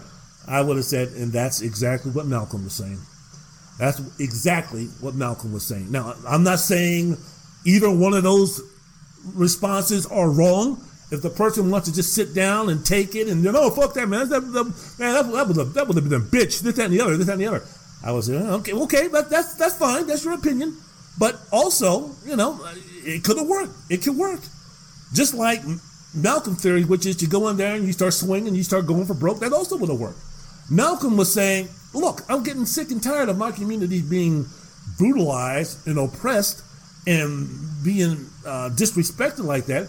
So now it's a matter of we have to do something drastic. And if that leads to violence, after all, after everything is said and done, and we're not doing anything, and we're not causing any harm, and we're not causing any type of damage, and we're not breaking the law, if we have to resort to something as far as extreme as violence is concerned, well, that's what we're going to do. Just like if you walked into your room day after day and saw that the person that you're living with screwed up your room, messed up your room, destroyed your room, after a while, it could have been for some of y'all, it would have been one day. For some of y'all, it would have been one year.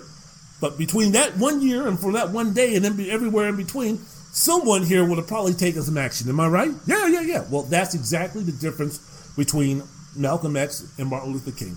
And neither one of your responses were wrong. If you want to wait a year and see what you can do about doing it in a non peaceful, non aggressive, non violent way, fine.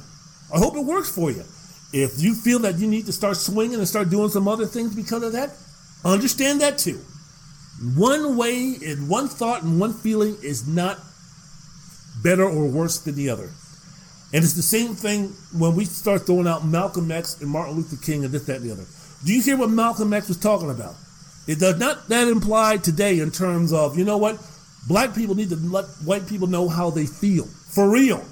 Hispanics need to let white folks know how they feel for real.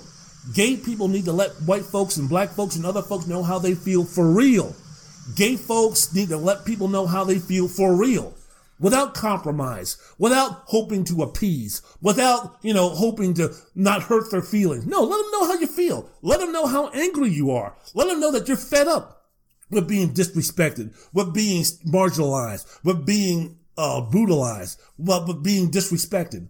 I'm speaking about the minority class. I'm not just speaking about blacks. I'm also speaking about women, and I'm speaking about gays, and I'm speaking about uh, Hispanics. I'm speaking about anybody else who feels that they have been um, disrespected or they've been uh, oppressed, systematically oppressed.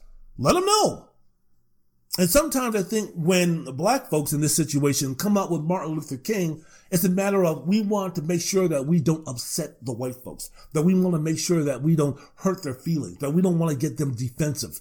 I say, you know what, in terms of we can do that also with Martin Luther King, but God damn it, we better start throwing in a lot more of Malcolm X, which says we don't give a fuck about your opinions. We don't give a fuck about your feelings. We don't care if you're upset because we're taking down the Confederate flag during the races at NASCAR. We don't give a fuck about how angry you are. We don't give a fuck about what you're going to do as far as retribution in terms of that coming back to the raceway. We don't care. We don't give a shit. This is right and this is what we're going to do. And if you don't like it, we don't give a fuck. Period. That's Malcolm.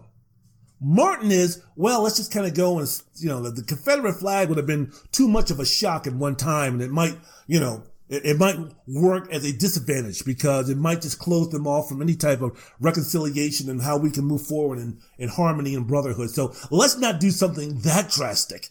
No, Malcolm is like, no, hell with that.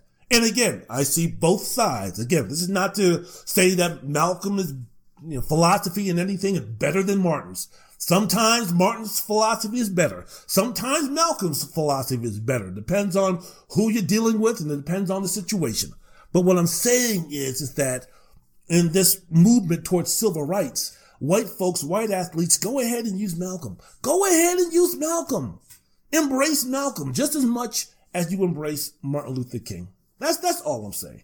That's all I want to say. It has nothing to do with we need to, one, one size does not fit all. One philosophy does not fit all. We need as many different philosophies as possible. Some of them going at one side of the spectrum than the other. You know what I'm saying? That's all I'm talking about. It's like, and I'll end it with this. It's like I was comparing it. I was comparing it to music back in the day, right? I mean, you take a look at Martin Luther King. Martin Luther King was like Motown. You know, the sound of young America. It appealed to white people because they made their music so non-threatening, so non-black, so non-soulful. Now, lucky for them, they had extraordinary artists like Diana Ross and Marvin Gaye and my main man Levi Stubbs and the Four Tops and the Temptations and Smokey Robinson and Martha and the Vandellas and Mary Wells and all of these fabulous Little Stevie Wonder, the Jackson Five. I mean, all of these unbelievable, fantastic artists, right? Who could take anything. These motherfuckers could take Mary Had a Little Lamb and turn it into just unbelievable poetry and just greatness. And, you know, you had the Funk Brothers, you had all of these tremendous and talented and legendary performers, right? A songwriter like, you know, like, like, uh, Ashford and Simpson, the songwriters like Smokey Robinson. I mean, these guys were just unbelievable. But it was also made to make sure that it was non-racial, that it was non-threatening. You know what I mean? So that was Motown. And because of it, you know, Motown is a, is a historical institution as far as, uh, music is concerned, modern day music is concerned. And it should be. And it should be. I'm not saying that. But that's one side of what black music at that time sounded like, right? As Etta James said when it came to Motown, when they had the strings, when they had the orchestra, they put the sweetener into the music. They put the sweetener into the soul. You know what I'm talking about? You know, they made it, they made it palatable for, for white folks to like, you know, who were, who were coming off, you know, maybe, maybe not so much with Little Richard, maybe not so much with Chuck Berry, maybe not so much with, uh, but they were more toward, uh, uh, Frankie Valli, that type of, that type of, uh, situation, that type of, uh, pathway. So that what Motown was for. But as I mentioned before, when you have, you know, such great performers, as I mentioned, you know, with the Supremes and all them folks, of course you're going to take music with those geniuses and make it sound unbelievable. But that was Motown. Malcolm is like Stax. Malcolm is like Otis Redding. Malcolm is like Aretha Franklin at Muscle Shoals. Malcolm is like Chess Records at in, in Chicago. You know what I'm talking about? Bluesy, rough, raw, rugged, soulful, dirty, nasty, sweaty, grimy. I mean, they weren't polished. They didn't have to go to finishing school. They didn't have, you know, 15 different categories for their music to go through before it became good and ready. They didn't have the choreography. They didn't do all that nonsense. Otis didn't do all this nonsense. Otis didn't have a band behind him. Otis didn't have a listening group to see if the music was going to be a hit or not. Otis Redding didn't have to go through anybody to publish his music or to get out his music to see if it was good enough for the masses. Otis didn't have to go through the same things that the Tops and the Temptations and the Vandellas and the Jackson Five and Marvin Gaye and all of those guys went through. No, like Junior Walker did. No, he didn't have to go through all that. Rough, rugged, dirty, soulful. You know, Otis had a bass, rhythm guitar, drums, organ, piano, alto sax, and a horn. That's all he needed. Motown needed a whole goddamn orchestra. You know, the harm, the Philadelphia Harmonics could have came in there and played some of that shit with them. That's what I'm saying. So Martin Luther King is like Motown, like a snowball rolling on the side of a snow-covered hill, growing. Why can't I sing? Can I? But it's like you know, that's Martin. That's the message Martin brings. It ain't threatening. It ain't destructive. It ain't talking about it. It's polished. It's nice. It's the that, and the other. And again, I'm not saying this to disparage. I'm not saying to say something was wrong with that. I'm not saying that at all. Just like with Motown, I'm not saying that oh Motown sucks. Or no, if you like Motown over Otis Redding, I get it. I understand it. If you like Marvin Gaye and Levi Stubbs and and those guys over Otis Redding, I get it. If you like their songs over Etta James, if you like the Temptations or the um, Supremes, if you like Diana Ross, and Flo Ballard, and Mary Wilson, that group over, you know, what Etta James was putting down and all those folks and all those females, you know, and Carla Thomas and those guys, I get it. This is not to say that one thing was wrong or the other thing was, was worse. This is just to say that the totality of what we're bringing to the table for everybody. And we need to introduce it to everybody because not everybody is going to go the same path, the same way as just one, one thing. So yes, bring in Martin Luther King during the civil rights movement, during this time when we need to educate, when we need to bring unity and harmony. Yes, yes, yes, yes, yes, yes, yes. Bring in the words, bring in the thoughts, bring in the philosophy of Martin Luther King. Yes, Eight days a week, 366 days a year, and not including leap year. Yes, yes, yes, yes, yes, 25 hours a day. But also, along with that, bring in Malcolm. Make them folks also feel uncomfortable. Make them folks also, you know, get out of their comfort zone. That's the only thing that I'm talking about. Don't you like that thing between Otis and Malcolm being Otis, Martin Luther King being Motown? But it's just, I was just thinking about that because listen, listen to the difference, right, between the song It's Growing, Temptations, and Otis Redding. Listen to the difference.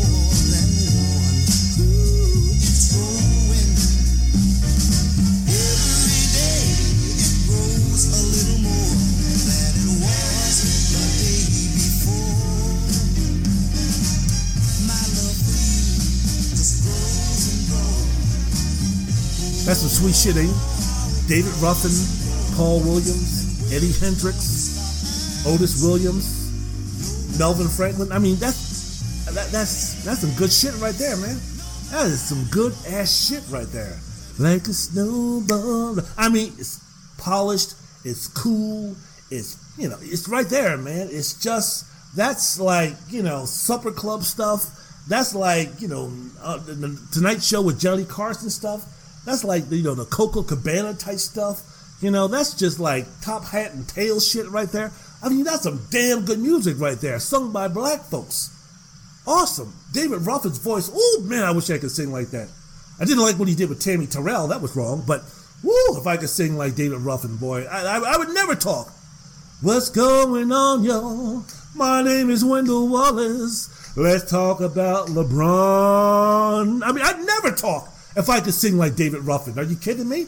So that's one way in terms of um, bringing that message, in terms of getting people to follow you, in terms of making an impact, in terms of changing lives, in terms of being educated in one way. But then we have that that that that was Martin Luther King, in terms of what's going on today in the civil rights movement, right? Smooth, non non evasive, non threatening, sort of kind of non black made for everybody, right? Then we get to the rough and rugged, the Malcolm, I don't give a fuck, this, that, and the other. We get to the legendary. We get to the fantastic one. We get to the my hero, the great Otis Redding.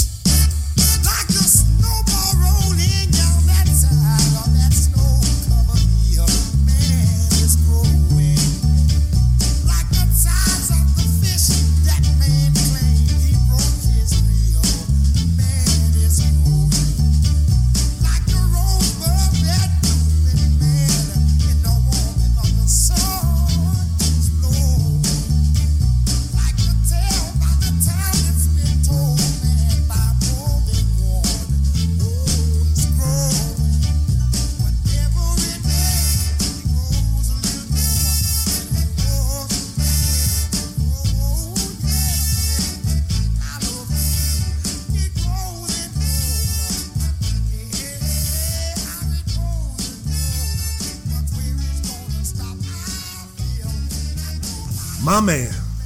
My man. Damn, do I love me some Otis Redding. So there you go. Presenting both songs, expand the popularity of the song, the music, the artist, the culture, which influences more to love the entire space of what's going down. Same thing with the messages of Martin and Malcolm. educating the majority. Different ways of presenting the message, but still wanting to get to the same conclusion and impact. Just different ways. I'm a Martin guy. Excuse me, I'm a Malcolm guy, but I do love me some Martin. I'm an Otis Redding guy, but I sure do love me some Levi Stubbs and the uh, Four Tops. All right, there we go.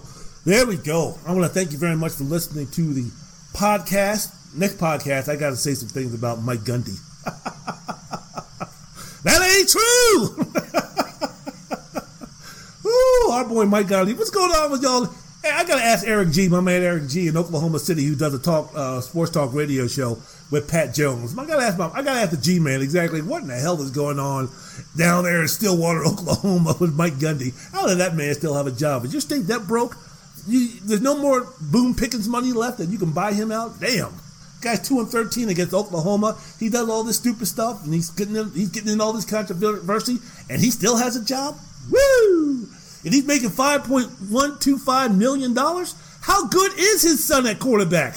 And this guy better be the next Andrew Luck or somebody for Mike Gundy to be keeping this job after some of that nonsense that he's doing. So I am going to um, I'm going to talk about that on my next podcast. All right. So I want to thank you so much for listening to the podcast.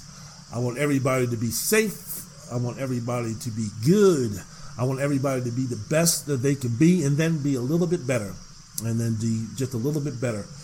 Love one another. Hang out with your boo. Hang out with your fella. Hang out with your kids. Just do something nice, man. Just love, unify, and do all those good things. Because if we treat each other's each, each other the way that we want to be treated, hopefully, maybe praying that uh, by the time I leave this earth and get reunited with the ones that I love, that my beautiful, wonderful, fantastic, loving, attractive, intelligent goddaughter, Sydney Davis, and Armando Vasquez kids, and Chris Ortiz's kids, and Mike Hootner's kids, and Marvin Prater's kids, and Mark Lawrence's kids, and Jay Fleming's kids, and Corey Harrison's kids, and Cheryl Moody Oliver's kids. All of these folks who I know who are good, good people. No, no, no, not good people, great people. David O'Neill's kids, my brother. You know, hopefully praying that by the time we leave this earth and leave it in the hands of that younger generation, that this place will be much more tolerant, much more loving, much more unified, and much more togetherness. I'm hoping and I'm praying, but it starts with us. The small things that we can do to make it better. I love sports. I love my mom. I miss my dad. Love my homeboys. Miss Marcy. Miss Felisa. Miss Stephanie. Miss Liz. Miss them all. Love you all. Music.